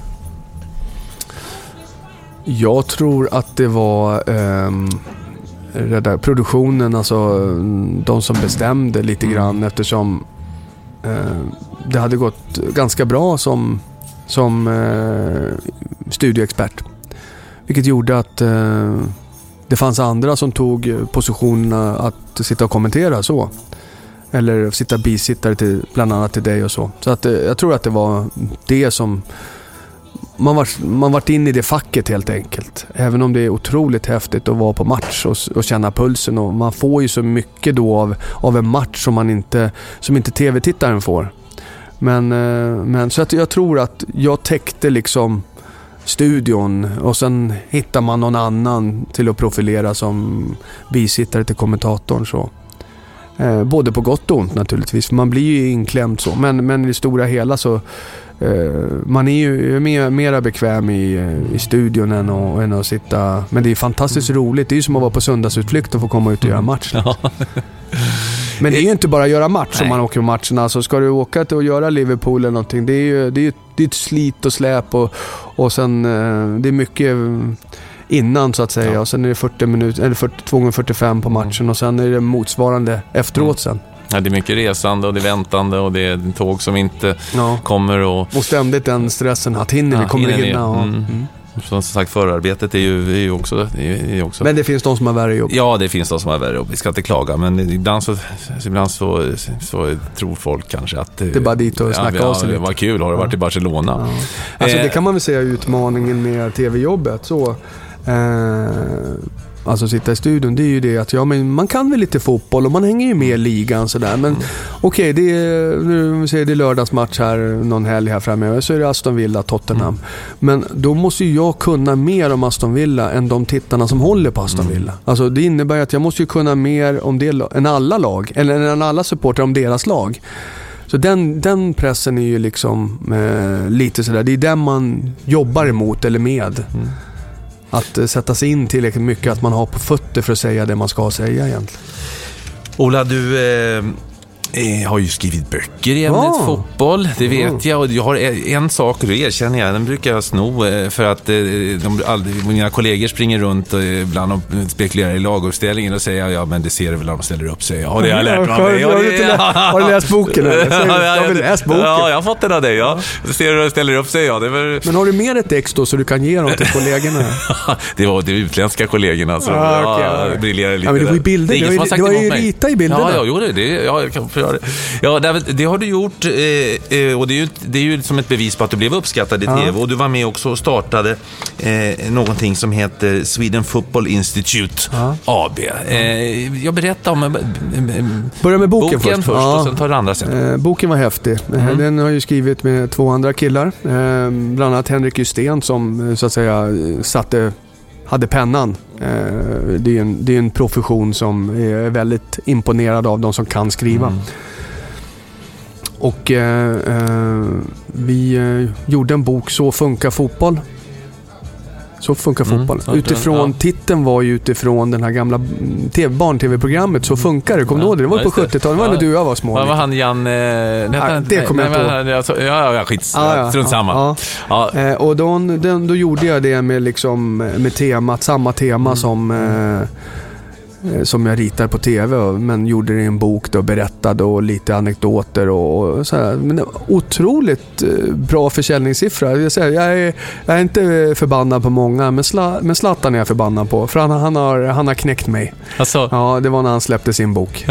Fram till dess faktiskt, och nu Ja. måste jag få skryta Ja. lite, så var ju den fotbolls, alltså litteratur, eller Ja. nej, den idrottslitteratur som hade sålts i Sverige, eh, så hade den sålts mest. ja. Ja, många exemplar kommer du ihåg? det var uppåt över 18 000 exemplar. Det är ju jättebra. Eh, och det trodde man ju aldrig, men, men de brukar ju ligga runt en 4-5 tusen ex sådana där eh, böcker som handlar om en förening eller en historik kring en sport eller något sånt där. Så att den är jag jättenöjd med. Och den, den var, den, jag har faktiskt en, jag har säkert en, jag har säkert en 200-300 Ja. böcker kvar hemma. Ja. Så alla, om det är någon som lyssnar så Ja. hör av er. Ja, ja, ja.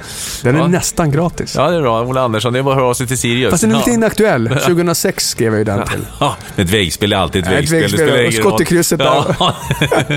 och så fotboll, eh, Sweden Football, eh, Football Institute. tog också fart i samband med tv-karriären eh, och lite grann av det som man kände utifrån sin egna karriär som fotbollsspelare. Den här individuella, individuella skickligheten som man kände att vi saknade många svenska spelare om man jämförde med de utländska när vi mötte dem. Så, och det här var ju ett, alltså ett, ett, eh, ett, eh, ett företag som ville erbjuda egentligen individuell träning i de här olika momenten. Eh, som inte handlade om elitspelare egentligen, utan det handlade om att ge eh, bra träning, de bästa instruktörerna till de spelarna som eh, inte alltid får träffa de bästa, utan de kanske tränar i ett breddlag och, men har större ambitioner. Så våran affärsidé var ju där att, att man tar dem till sin nästa nivå, så att säga. Inte till, upp till en elitnivå. Så. Eh, men då kom vi, och det gick bra, eh, men vi kom ju till en gräns där vi, eh, där vi var tvungna att ta ett beslut och ge upp våra jobb. För, att, för att vi skulle växla ut det här så var vi tvungna att jobba med det Man Ja, hobby först då, dagar. ja. Mm. Så vi kom ju till den här kritiska gränsen och man var tvungen att mm, ta ett beslut. Ska vi köra det här fullt ut eller inte? Och där kan man väl säga att vi som körde det då, vi hade lite för bra uppdrag för att våga Mm. kliva på det här helt och hållet. eh, Så. Eh, Men vi var, vi var, det var en entreprenör som hette Micke Randa och som hade startat så, eh, företaget som heter Sweden Hockey Institute. Som, de håller på i den idag och funkar bra. Så det var bland annat jag och Claes Eriksson som jobbar för Svenska Fotbollsförbundet. Han är chef för... för eh, BP's gamla tränare. Ja, Mm. och han är ju... Han är ju Klasse, du är högsta hönset på förbundet brukar jag säga. eh, chef för eh, eh, pojk, eh, ungdomsfotboll, Mm. pojksidan. Eh, och eh, Mats Svensson, målvaktsguru i Sverige som har skrivit målvaktsböcker och sådär. Vi bland annat var, var, körde det där. Det var jätte, jättetrevligt, jättebra, men vi, vi kom till den här kritiska gränsen och vi kände att nej, men vi, vi vågade inte riktigt. Nej. Men vi höll på ett tag, vi höll på en fyra, fem år tror jag. Ångrar du det? Att det inte... Nej, de tog ju över, Svenska fotbollsakademin och de här tog ju över. Så att jag menar, de fyllde utrymmet och det behovet som fanns. Nej, jag ångrar inte. Jag tror att det liksom, det var, det var, det var bra det gjort och ja, startat företag där också. Så. Gillar du smeknamnet Rit-Ola förresten? Ja, det finns ju en föregångare. eh, Eh, Garland. Ja, Garland va? ja han heter Jan-Erik Garland. Ja. Mm. På 30-talet eller 20-talet, 40 ja, Han kanske. brukar vara i korsålder. Ola, Ja, ja, ja. Jag vill säga så här, gilla och gilla. Jag, säger, jag gillar det nog inte från början. Jag tyckte att det var, men vad fan, jag kan väl mer än rita. Rita kan väl typ alla göra. Mm. Eh, så, men eh, jag fattar väl liksom inte riktigt att värdet i att, eh, att ha ett unikt namn sådär. Utan, ah, vad fan, jag kan göra så mycket mer än att rita. Men jag tycker att eh, jag trivs mer och mer med det. Och sen några år, eller ja, sen ganska många år tillbaka så, ja men det är väl, jag tror att jag heter Rita-Ola på Twitter och sådana här saker. Så att jag, jag har självutnämnt mig till det också. Så att det, det är jättebra det namnet. det går ju fram. Ja. Ja. är Rita-Ola. Du, efter fotbolls-VM då 06 som du var inne och gjorde för SVT så tog du över jobbet som sportchef i AIK. Hur, hur, var, hur var den tiden? Och, eh, eh, vad, vad, vad är din känsla så här lite i backspegeln när du tittar tillbaka på den tiden? Det är tio år sedan snart. Ja, fan tiden går. Ja. Jo, men jag tog över det, fick vi en frågan, förfrågan på våren och sen gick jag på det i samband med att efter att fotbolls-VM slutade på sommaren där, i juli. Eh, det är ju en fantastisk häftig, eh, häftigt uppdrag och häftig utmaning. Eh, att, att vara liksom ansvarig för en verksamhet i sig är ju bara häftigt och sen att det är ett fotbollslag eller en Och till Sveriges fotbollsklubb. största. Ja, sen precis till AIK där man själv hade varit spelare. Så Mm. det var ju hur häftigt som helst. Men jag tyckte ju att, jag tror aldrig jag, om jag berättar förut hur mycket jag lärde mig som fotbollsspelare i BP där, så hur mycket jag lärde mig i den där rollen under nästan tre år och fick vara med om. Den, eh, det var en jättestor erfarenhet för, om man säger, nästa karriär så att säga. Den fotbollskarriären var då och det här var liksom steget för nästa karriär. Så det var, Hur menar du då? Alltså, Ja men civilt och jobba, okej produkten är fotboll men det var ju att jobba i relationer med människor och, och liksom försöka optimera förutsättningar och, och ha både chefer och vara chef. Eh, alltså alla de där rollerna är ju liksom, eh, de är häftiga när det funkar liksom. Mm. Och sen framförallt få hålla på med en produkt som man själv känner sig i en miljö som, ja, men det här är jag ganska, det här, är jag, det här tycker jag är ganska kul, jag tycker jag, det funkar ganska bra liksom. Men det är mycket press som sagt. Och det, är- det, är, det är AIK, det är... Ja. Mm, det är Jag tror jag är fördel där eh, naturligtvis. Jag spelar ju där i sex år så att jag, jag kom ju inte med helt blåa ögon. Mm. Så, utan jag hade ju och hade suttit i styrelsen innan också. Så, så att eh, jag visste ju vad det handlade om. Så, så jag tyckte att den, den pressen, ja, den fanns där och den tyckte jag funkar bra. Liksom. Det, det är en utmaning. Det är rätt så häftigt att och liksom hade ett fullsatt eller eh, 20 000 på Råsunda och det var dags för match och man satt där och väntade och visste liksom att man har varit med och skaffat de här förutsättningarna och tränarna hade liksom i, i, eh, i liksom Vad tillsammans hade du för tränare? Fräscha upp mitt minne. Vilka- Det var Rickard. Det var hela- Rickard, ja, det, Norling hela tiden ja. ja och, eh, och det blev ju, alltså målades upp som att det var någon konflikt mellan, mellan er två. Hur, hur är din relation, eh, eller var den, hur är den till, till Rickard Norling? För, för du fick ju sparka honom sen också. Ja, precis. Ja. Det var ju styrelsen som sparkade Ja. honom. Men, men, eh, Du fick väl ge honom beskedet? Ja, precis. Och eh, det var ju... eh, Det, Rickard och vi hade ju bra relation så. Mm. Eh, och nu har vi inte vi träffats regelbundet Mm. efter det, men det är liksom inga hard feelings efter, efter eh, eh, direkt efteråt så var det inte så att vi ringde varandra så, men, men, för det fanns ingen anledning. Men träffar vi varandra idag så träffas vi och Mm. pratar så. Och så eh, var det med, med det. Men det var... Det var Men det, för Rickard var lite av fansens, han var ju, Ja. väldigt nära fansen och, och då blev du liksom the bad, lite the bad Lite guy, men, men lite grann att du Ja. var liksom, ja, hamnade på andra sidan fansen där. Hur, hur Ja. kändes det? Nej men det är ju liksom, det är aldrig kul att ha en grupp som, eh, som inte tycker om en. Alltså oavsett vad man säger så, så är det ju aldrig roligt att ha människor som, eh, som eh, ogillar det man gör. Eh, även om de inte alltid hade hela sanningen. Och den eh, vill jag inte, min del av sanningen har jag sagt att den behåller jag för mig själv. Men det är klart att det påverkar en eh, när, när folk inte tycker att eh, det man gör är bra.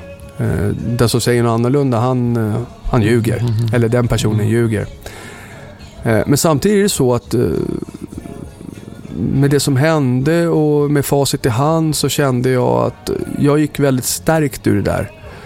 Eh, och det har gett mig en trygghet vilket, efter. Vilket sätt då, menar du? Nej, men jag kände att besluten som togs Mm. var rätt. Mm.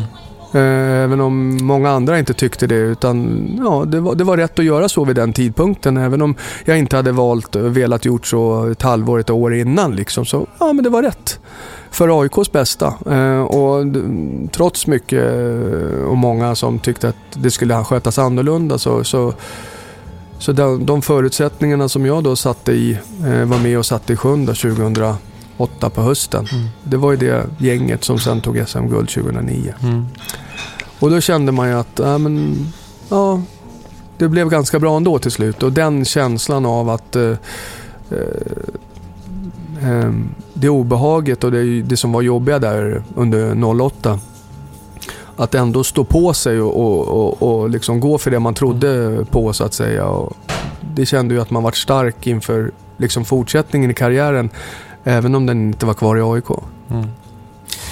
Eh, det blev tre år i, i AIK. Mm. Då är jag som ledare ja. Som ledare, ja. Mm. Mm. Eh, varför slutade du? Ja, alltså jag fick inte...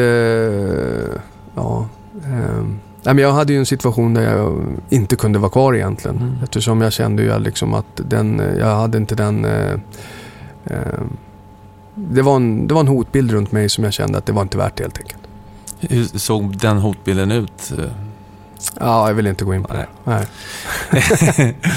eh, om du tittar på AIK idag. Eh, du får ju berätta hur mycket du vill och vad du känner, men nu är du, ju lite, nu har du inte, nu är du inte inne i AIK på det sättet. Nej, Eh, och jag kan säga att man kommer snabbt utanför. man gör det? Men Ja. så här är det att jag under min tid när jag både var som spelare och som, som ledare i AIK Eh, så träffade jag otroligt mycket människor, tråkigt nog, som var bittra för att de inte var i AIK längre utifrån att de hade fått nytt, inte fått nytt kontrakt eller inte fått vara kvar som ledare och tränare. Så det har varit många besvikna människor runt, runt omkring. Och jag tror att det är så med stora klubbar kanske att eh, det är svårt att bryta upp och man känner liksom eh, Eh, sig glad ändå. Utan man, många, för många människor var liksom besvikna på, på att man inte var kvar. Bittra människor tycker jag är bland det jobbigaste som finns.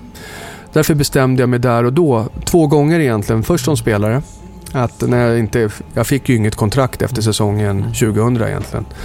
Och då kan man ju gå ut och gnälla att eh, nu dåvarande tränaren Olle Nordin inte, var, inte fattade eller någonting sånt. Men jag bestämde mig ganska snabbt för att nej, jag ska inte ses som en bitter ex-aik och det bestämde jag mig också även fast jag inte kunde vara kvar efter, efter sportchefsjobbet då. Ehm, så ska jag liksom inte vara den bittra alltså, utan liksom verkligen bita ifrån och, och liksom se det som en nyttig period i mitt liv och en underbar tid egentligen. Och det tycker jag att jag lyckas bra med. Så att jag känner liksom AIK, ja, tufft liksom, tufft, jävligt tufft och sådär men eh, vad jag eh, utvecklades under de där åren. För det är ju liksom, går man igenom det där och klarar det då, då liksom, ja. Det som inte dödar härdar och lite, det kanske inte är hela sanningen men för mig var det nog väldigt mycket så. Eh, det blir ju liksom att andra uppdrag, ja, jo men det här är ju jobbigt men jag har varit med om värre liksom. Men det var ju också väldigt mycket glädje. Det var ju inte bara det var ju sista tiden så att säga. Det var ju otroligt mycket glädje i det också. Och utvecklande och, och relationer och så. så att den sista tiden är ju, var ju kanske något halvår eller någonting sånt där som var riktigt tung så. Men i övrigt så var det ju bara häftigt att ha varit med om.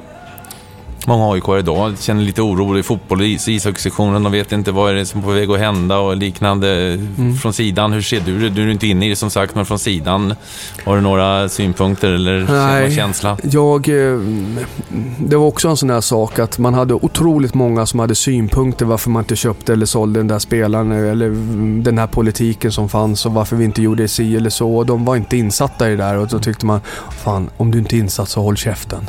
alltså jag kommer ihåg det, det tycker man väl fortfarande kanske lite grann när man är i ledarrollen här i Sirius. Att det är många, och det är oftast de som inte har någon insikt i, eller de som inte har någon information om hur det ser ut inom väggarna eh, och varför vissa beslut tas. Eh, Det är oftast de som bullrar mest. Så att jag har ju valt att den förening jag inte är verksam för, den kan jag inte heller kommentera någonting om. Eh, det är samma egentligen med Bosse Andersson och Djurgården och Hammarby och, och liksom... Och det gäller även för AIK. Jag, har, jag vet ingenting och därför törs jag liksom inte säga någonting. Det är lite, kanske lite så här undanflykter, men jag har sån respekt för de som jobbar i, i liksom alla klubbar, oavsett om det är en liten klubb eller inte. Skulle det vara min lilla klubb här i, i, i kvarteret, Vaxhalla SK, som har haft det kanske lite tungt med att det varit många tjejer, tjejer som har försvunnit. Vi säger det lilla problemet i fotbollssverige. Ska jag sitta där och säga hur de ska jobba fast jag liksom inte är med på styrelsemötena? Eller, alltså det är samma sak, man måste ha respekt för varandras verksamheter. Och det har jag för AIKs också. Mm. Men det händer alltid grejer i AIK. Det händer alltid ja, grejer ja, det kan aldrig vara lugnt liksom. Det, det kanske allt- inte ska vara lugnt. Det ska alltså, stora, det är speciellt. Många bryr sig. Ja, så är det. Men det är speciellt att jobba i en större, större klubbar och liksom... Det är inte samma sak. Det är det, är det inte. Det är, det är inte samma sak att vara spelare i AIK eh, som att vara spelare, även om man kanske... Eh, låter löjligt säga det, men att vara spelare i en mindre klubb där det finns utrymme att misslyckas och så. Det är en annan press i de stora klubbarna. Och det är inte bara i Sverige, utan det är samma i... Det är inte lätt att vara spelare i Milan och Inter heller. Liksom. Nej. Finns en nivå till hela tiden. Ja. Hela ja. tiden. Man vet vad man är i näringskedjan. Ja. eh, ja, sen gjorde du ju som jag, fast du var lite före. Du bytte kanal från, eh, från eh, Kanal Plus, eller det blev Du ringde så. och frågade mig vad jag fick för lön. Han hamnade på Viasat och den engelska, fot- gick, sen gick det bra, eller ja, sen, ja, den engelska fotbollen förföljer oss. Ja. Ja, ja, ja. Ja, precis. Ja. Nej, men det var ju efter, det var ju efter AIK-tiden. Mm. Ehm, Då hörde Viasat av sig och Per Nunstedt och, och, och Ola då, eh, Wenström. Och de skulle ju liksom sätta det här lite nya konceptet. Dels eh, av, eh, då hade de inte tagit över Premier League utan då var det fortfarande via, eh, då var det Champions League Mm. framför allt då. Och lite FA Cup och så. ja, lite landskamper Lite landskamper Mm. och så. ja. Och sen med liksom lite förhandsinformation att de skulle pitcha på Premier League. Mm. Så vart det ju intressant. Och eh, när Premier League kom så satte de ju lite grann av det där nya konceptet som nu lever med Viasat fotboll och Viasat hockey och, och hela den här... eh, Per Tillander satte ju det konceptet. Och det kändes ju som han att... som värvade mig? Var han som värvade dig också, Per Tillander? va? Ja, precis. Mm. Och, eh, och att ta över då en produkt från Kanal Plus, som det då hette, som var liksom, de hade ju gjort det fantastiskt Mm. bra. Var ju väldigt duktiga på det där. Det var ju liksom, grejer vi det här? Och då tycker jag också att Viasat eh, var, eh, hade en annan inriktning på sina sändningar. Kanske lite mer alltså rubriksändningar och, och så. Men när man satte det nya konceptet därifrån 09 eller någonting sånt där med, med både Premier League och Champions League och lite mera lugn och ro i studion och tid för de här sakerna och de här sakerna.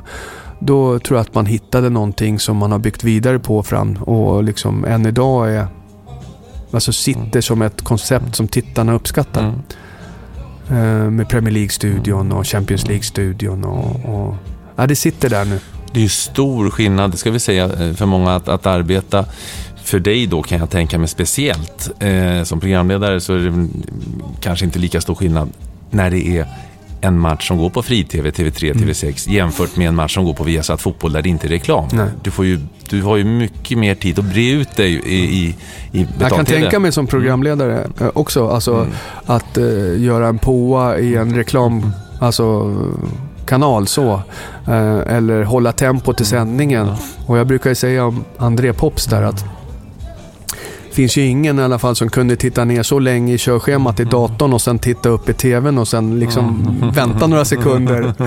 Och, och innan han sa någonting. För att det är, liksom, det är ju ett lugnare tempo om man har det. Så det är nog en utmaning. Inte, jag ska inte säga att det är två olika yrken men, men det, är, det är inte så mycket som är likt varandra att köra en reklampressad kanal mot att köra liksom i en, som du säger, en, en frisändning eller så. Eh, och det är ju samma för, eh, för oss som sitter. Alltså, ja, Tottenhams spel här, eh, 15 sekunder. Mm. Harry Kane är bra. Ja, Harry Kane är bra och de måste jobba mer. Och sen är det, ja nu måste vi till reklam. Det blir ju, alltså jag förstår ju, alltså köper man in grejer så måste man ju finansiera det. Så att det men det blir ju svårare och, och där, tyck, där hade väl, har väl fyran ett, eh, eh, har väl haft en utmaning och jag tycker de gör det jäkligt bra eh, kollegorna på fyran med den lilla tid de har. Men nu går de ju också över på webben och kör eh, alltså i, i, eh, i reklampauserna och det tror jag skapar ett lugn mera så. Så att, men jag, är, jag är beundrar de som, som liksom har tv-produktioner eller produktioner där det är väldigt mycket reklam, att kunna fixa dem. För det är inte lätt alltså. Ju mindre tid du har, desto svårare är det ju. Mm. Man får säga någonting klatschigt på kort tid. Ja, precis. Utan att det ska vara en klyscha. Mm. Mm. Det är lätt att det blir det. Och tv-landskapet förändras, Ola. Eh, Jag har varit med en tid nu, vi konstaterade innan. Vi har snart gått eh, 20 år snart som vi Ja, har det. jobbat. Jag kom in på Kanal Plus, eller Supersportfilmen som den hette, 95. Så det är 20 år sedan. Och nu är det webb-tv som du är inne på. Det är- poddar, fast inte TV kanske. Nej, men det kommer också starkt. Då. Istället för radion, folk väljer vad de vill lyssna på. Ja. Så, så, eh, så att det, ja, det är många som, som tycker det är uppskattat. Jo, vi är inte riktigt klara än, Ola. Nej, nej. vi är inte riktigt klara. För vi har ju, vi har ju lite presen som tar hand om också, nutid. Sedan januari 2013 så är du VD för, för Sirius Fotboll. Och, och jag sa ju sportchef några gånger, för jag är, ju- lite... Nej, det är samma sak. Men det är det ju inte, för att du har ju dels ansvar, ansvar för det sportsliga, men du ska också sköta kontakten med, med kommun och näringsliv och få Sirius och froda och växa. Och det är ju, här är ju faktiskt eh, Sveriges fjärde stad. Mm, och stan växer. Mm. Ja, det är så. Alltså, det kan man väl säga jämfört med en sportchefsroll. Sportchefsrollen ligger ju hos tränarna hos oss. Mm. Så Kim Bergstrand eh, ligger ju den så att säga inom hans ansvarsområde. Och tillsammans med Thomas Lagerlöf så har de den biten. Mm. Och VD-rollen, då kan man ju säga att den är ansvarig för utgifterna som sportchefen har. Men också intäkterna. Mm. Så att det är ju helheten här. Mm. Och det gör ju att, eh, som du säger där med kontaktytor åt mot kommun och skaffa förutsättningar Mm. och sånt. Så det blir ju liksom att man är ju inte lika inne på, på den gräsrotsnivån när det gäller sporten så. Utan där gäller det ju att eh, göra som, jag tycker vi har gjort det bra. Vi har, vi har hittat de tränarna sedan fyra år tillbaka i Sirius. Nej, nej, de är inne på sitt fjärde år nu. Eh, Gamla AIK-are. Ja, Mm. gamla kollegor. Mm. Thomas tog jag ju som sista året till 2008 till AIK. Från just Kim Bergstrand när han skulle ha honom i BP då. Mm. Kvällen före de skulle skriva kontrakt så, så tydligen var det så att då hade jag ringt emellan, berättat Tolle. Så Kim var inte så förbannad, eller han var lite lack med mig. Eh, nej men det handlar ju väldigt mycket om att få upp helheten då som, om man säger som verksamhetsansvarig. Styrelsen valde att kalla det för VD fast vi är en förening för just för att visa mot eh, Uppsalas näringsliv att det, är liksom, det är på den nivån eh, affärer runt omkring fotbollen som är det viktiga att signalera.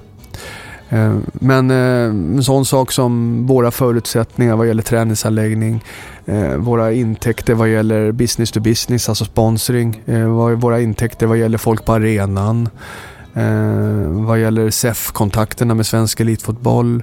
Och den stora saken som kommer upp här i Uppsala är ju arenafrågan. Eh, den, är ju, den är ju otroligt viktig för Ja, Sirius. just gamla studenternas idrottsplats. mm. Mm. Den eh, ska ju stå ny arena på under året 2019. Mm. Eh, finns det ju ett, eh, ett beslut på i kommunfullmäktige. Så. Men det innebär ju att den, eftersom den ska stå på samma ställe som den nuvarande arenan eh, där vi spelar så ska vi ju bort därifrån under tre års tid, det vill säga byggtiden eller om det är två och ett halvt. Och det innebär ju att då ska man bygga upp en provisorisk, en övergångsarena eh, som kommer bli en utmaning för oss med ståplatsläktare och, och liksom eh, ja, ganska eh, påver eh, anläggning om man jämför med. Men meningen är alltså den som Ska man ha något fint får man ju lida pin eller någonting sånt har jag hört sägas. Men det är en utmaning att klara de här övergångsåren för att sen komma ut på den nya arenan som ska vara klar 19 och ta, ja det är lite olika bud, eh, 8000 utbyggbar till 12 eller 10 000 utbyggbar till 15.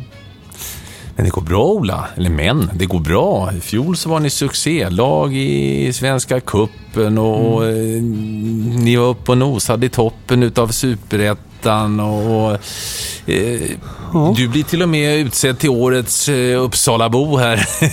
så att, eh, ja, eh, det, De det känns som att det, de nej, men det verkar vara en god känsla.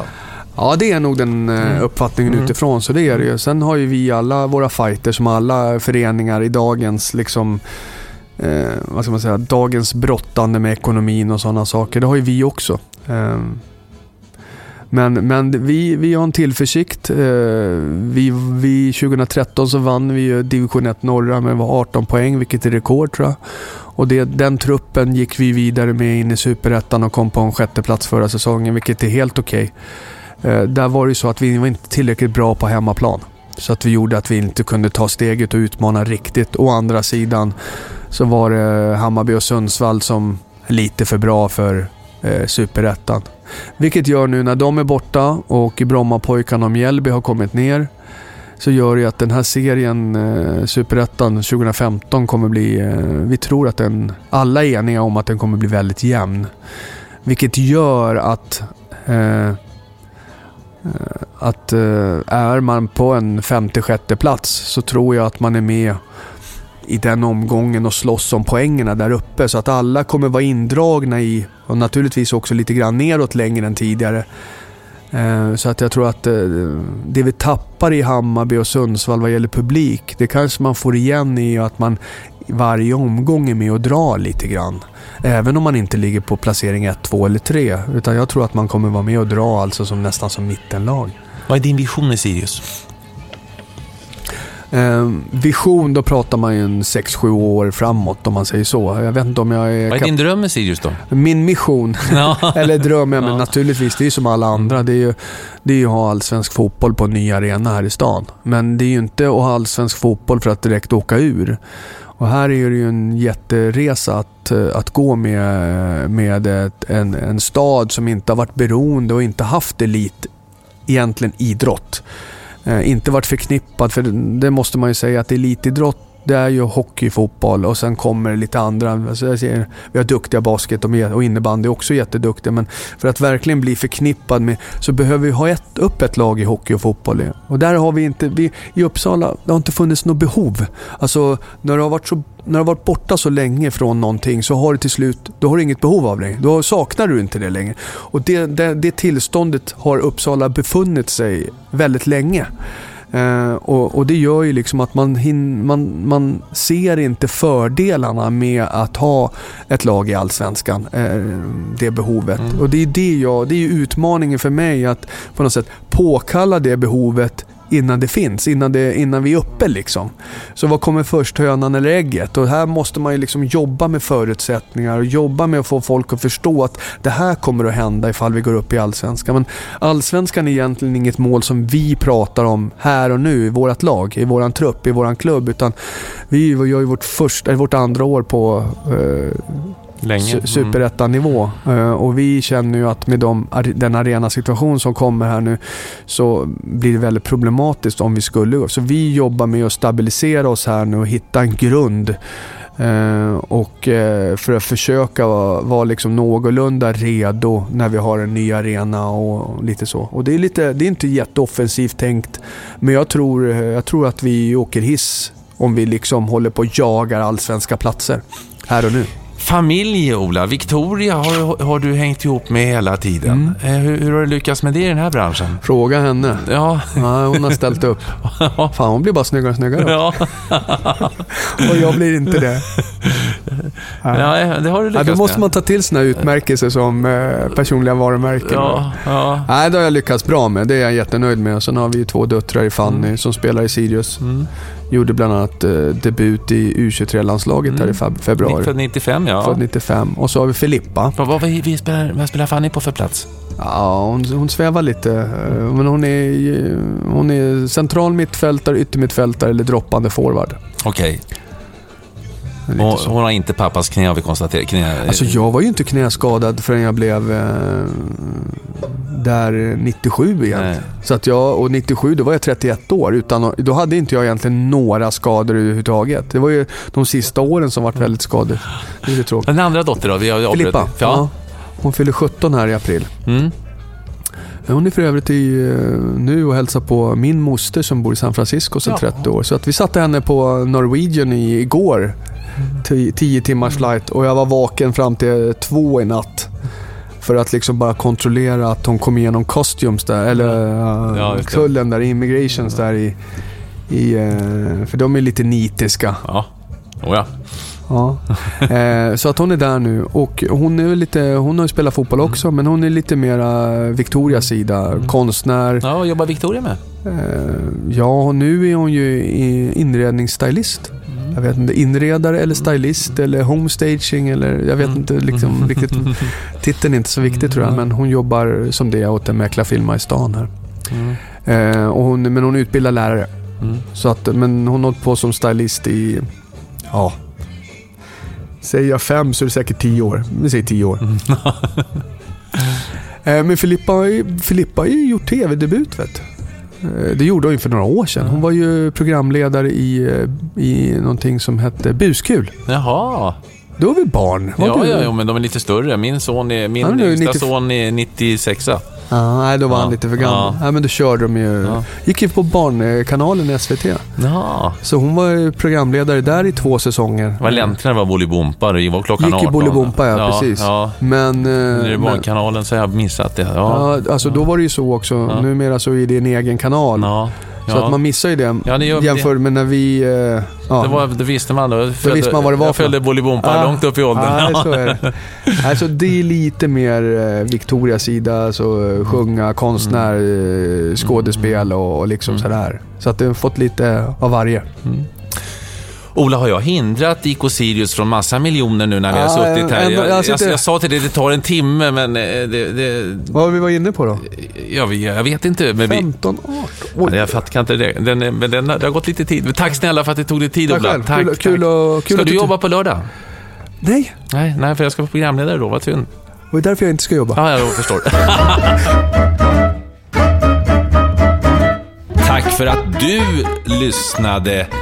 Om du vill komma i kontakt med mig, få reda på vem som är nästa veckas eh, gäst till exempel, eller har synpunkter, förslag på eh, människor jag ska prata med, så går det bra att nå mig via hemsidan niklasholmgren.nu, Twitter niklas holmgren eller Facebook-sidan Holmgren möter. Ha det så gott, hej hej!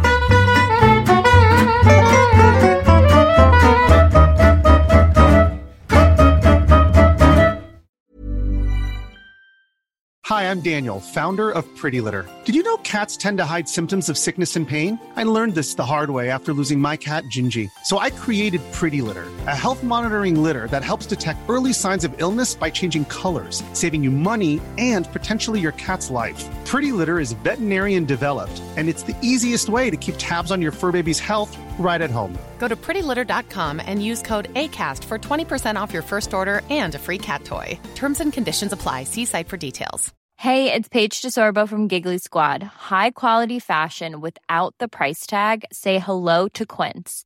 I'm snagging high-end essentials like cozy cashmere sweaters, sleek leather jackets, fine jewelry, and so much more. With Quince being 50 to 80% less than similar brands.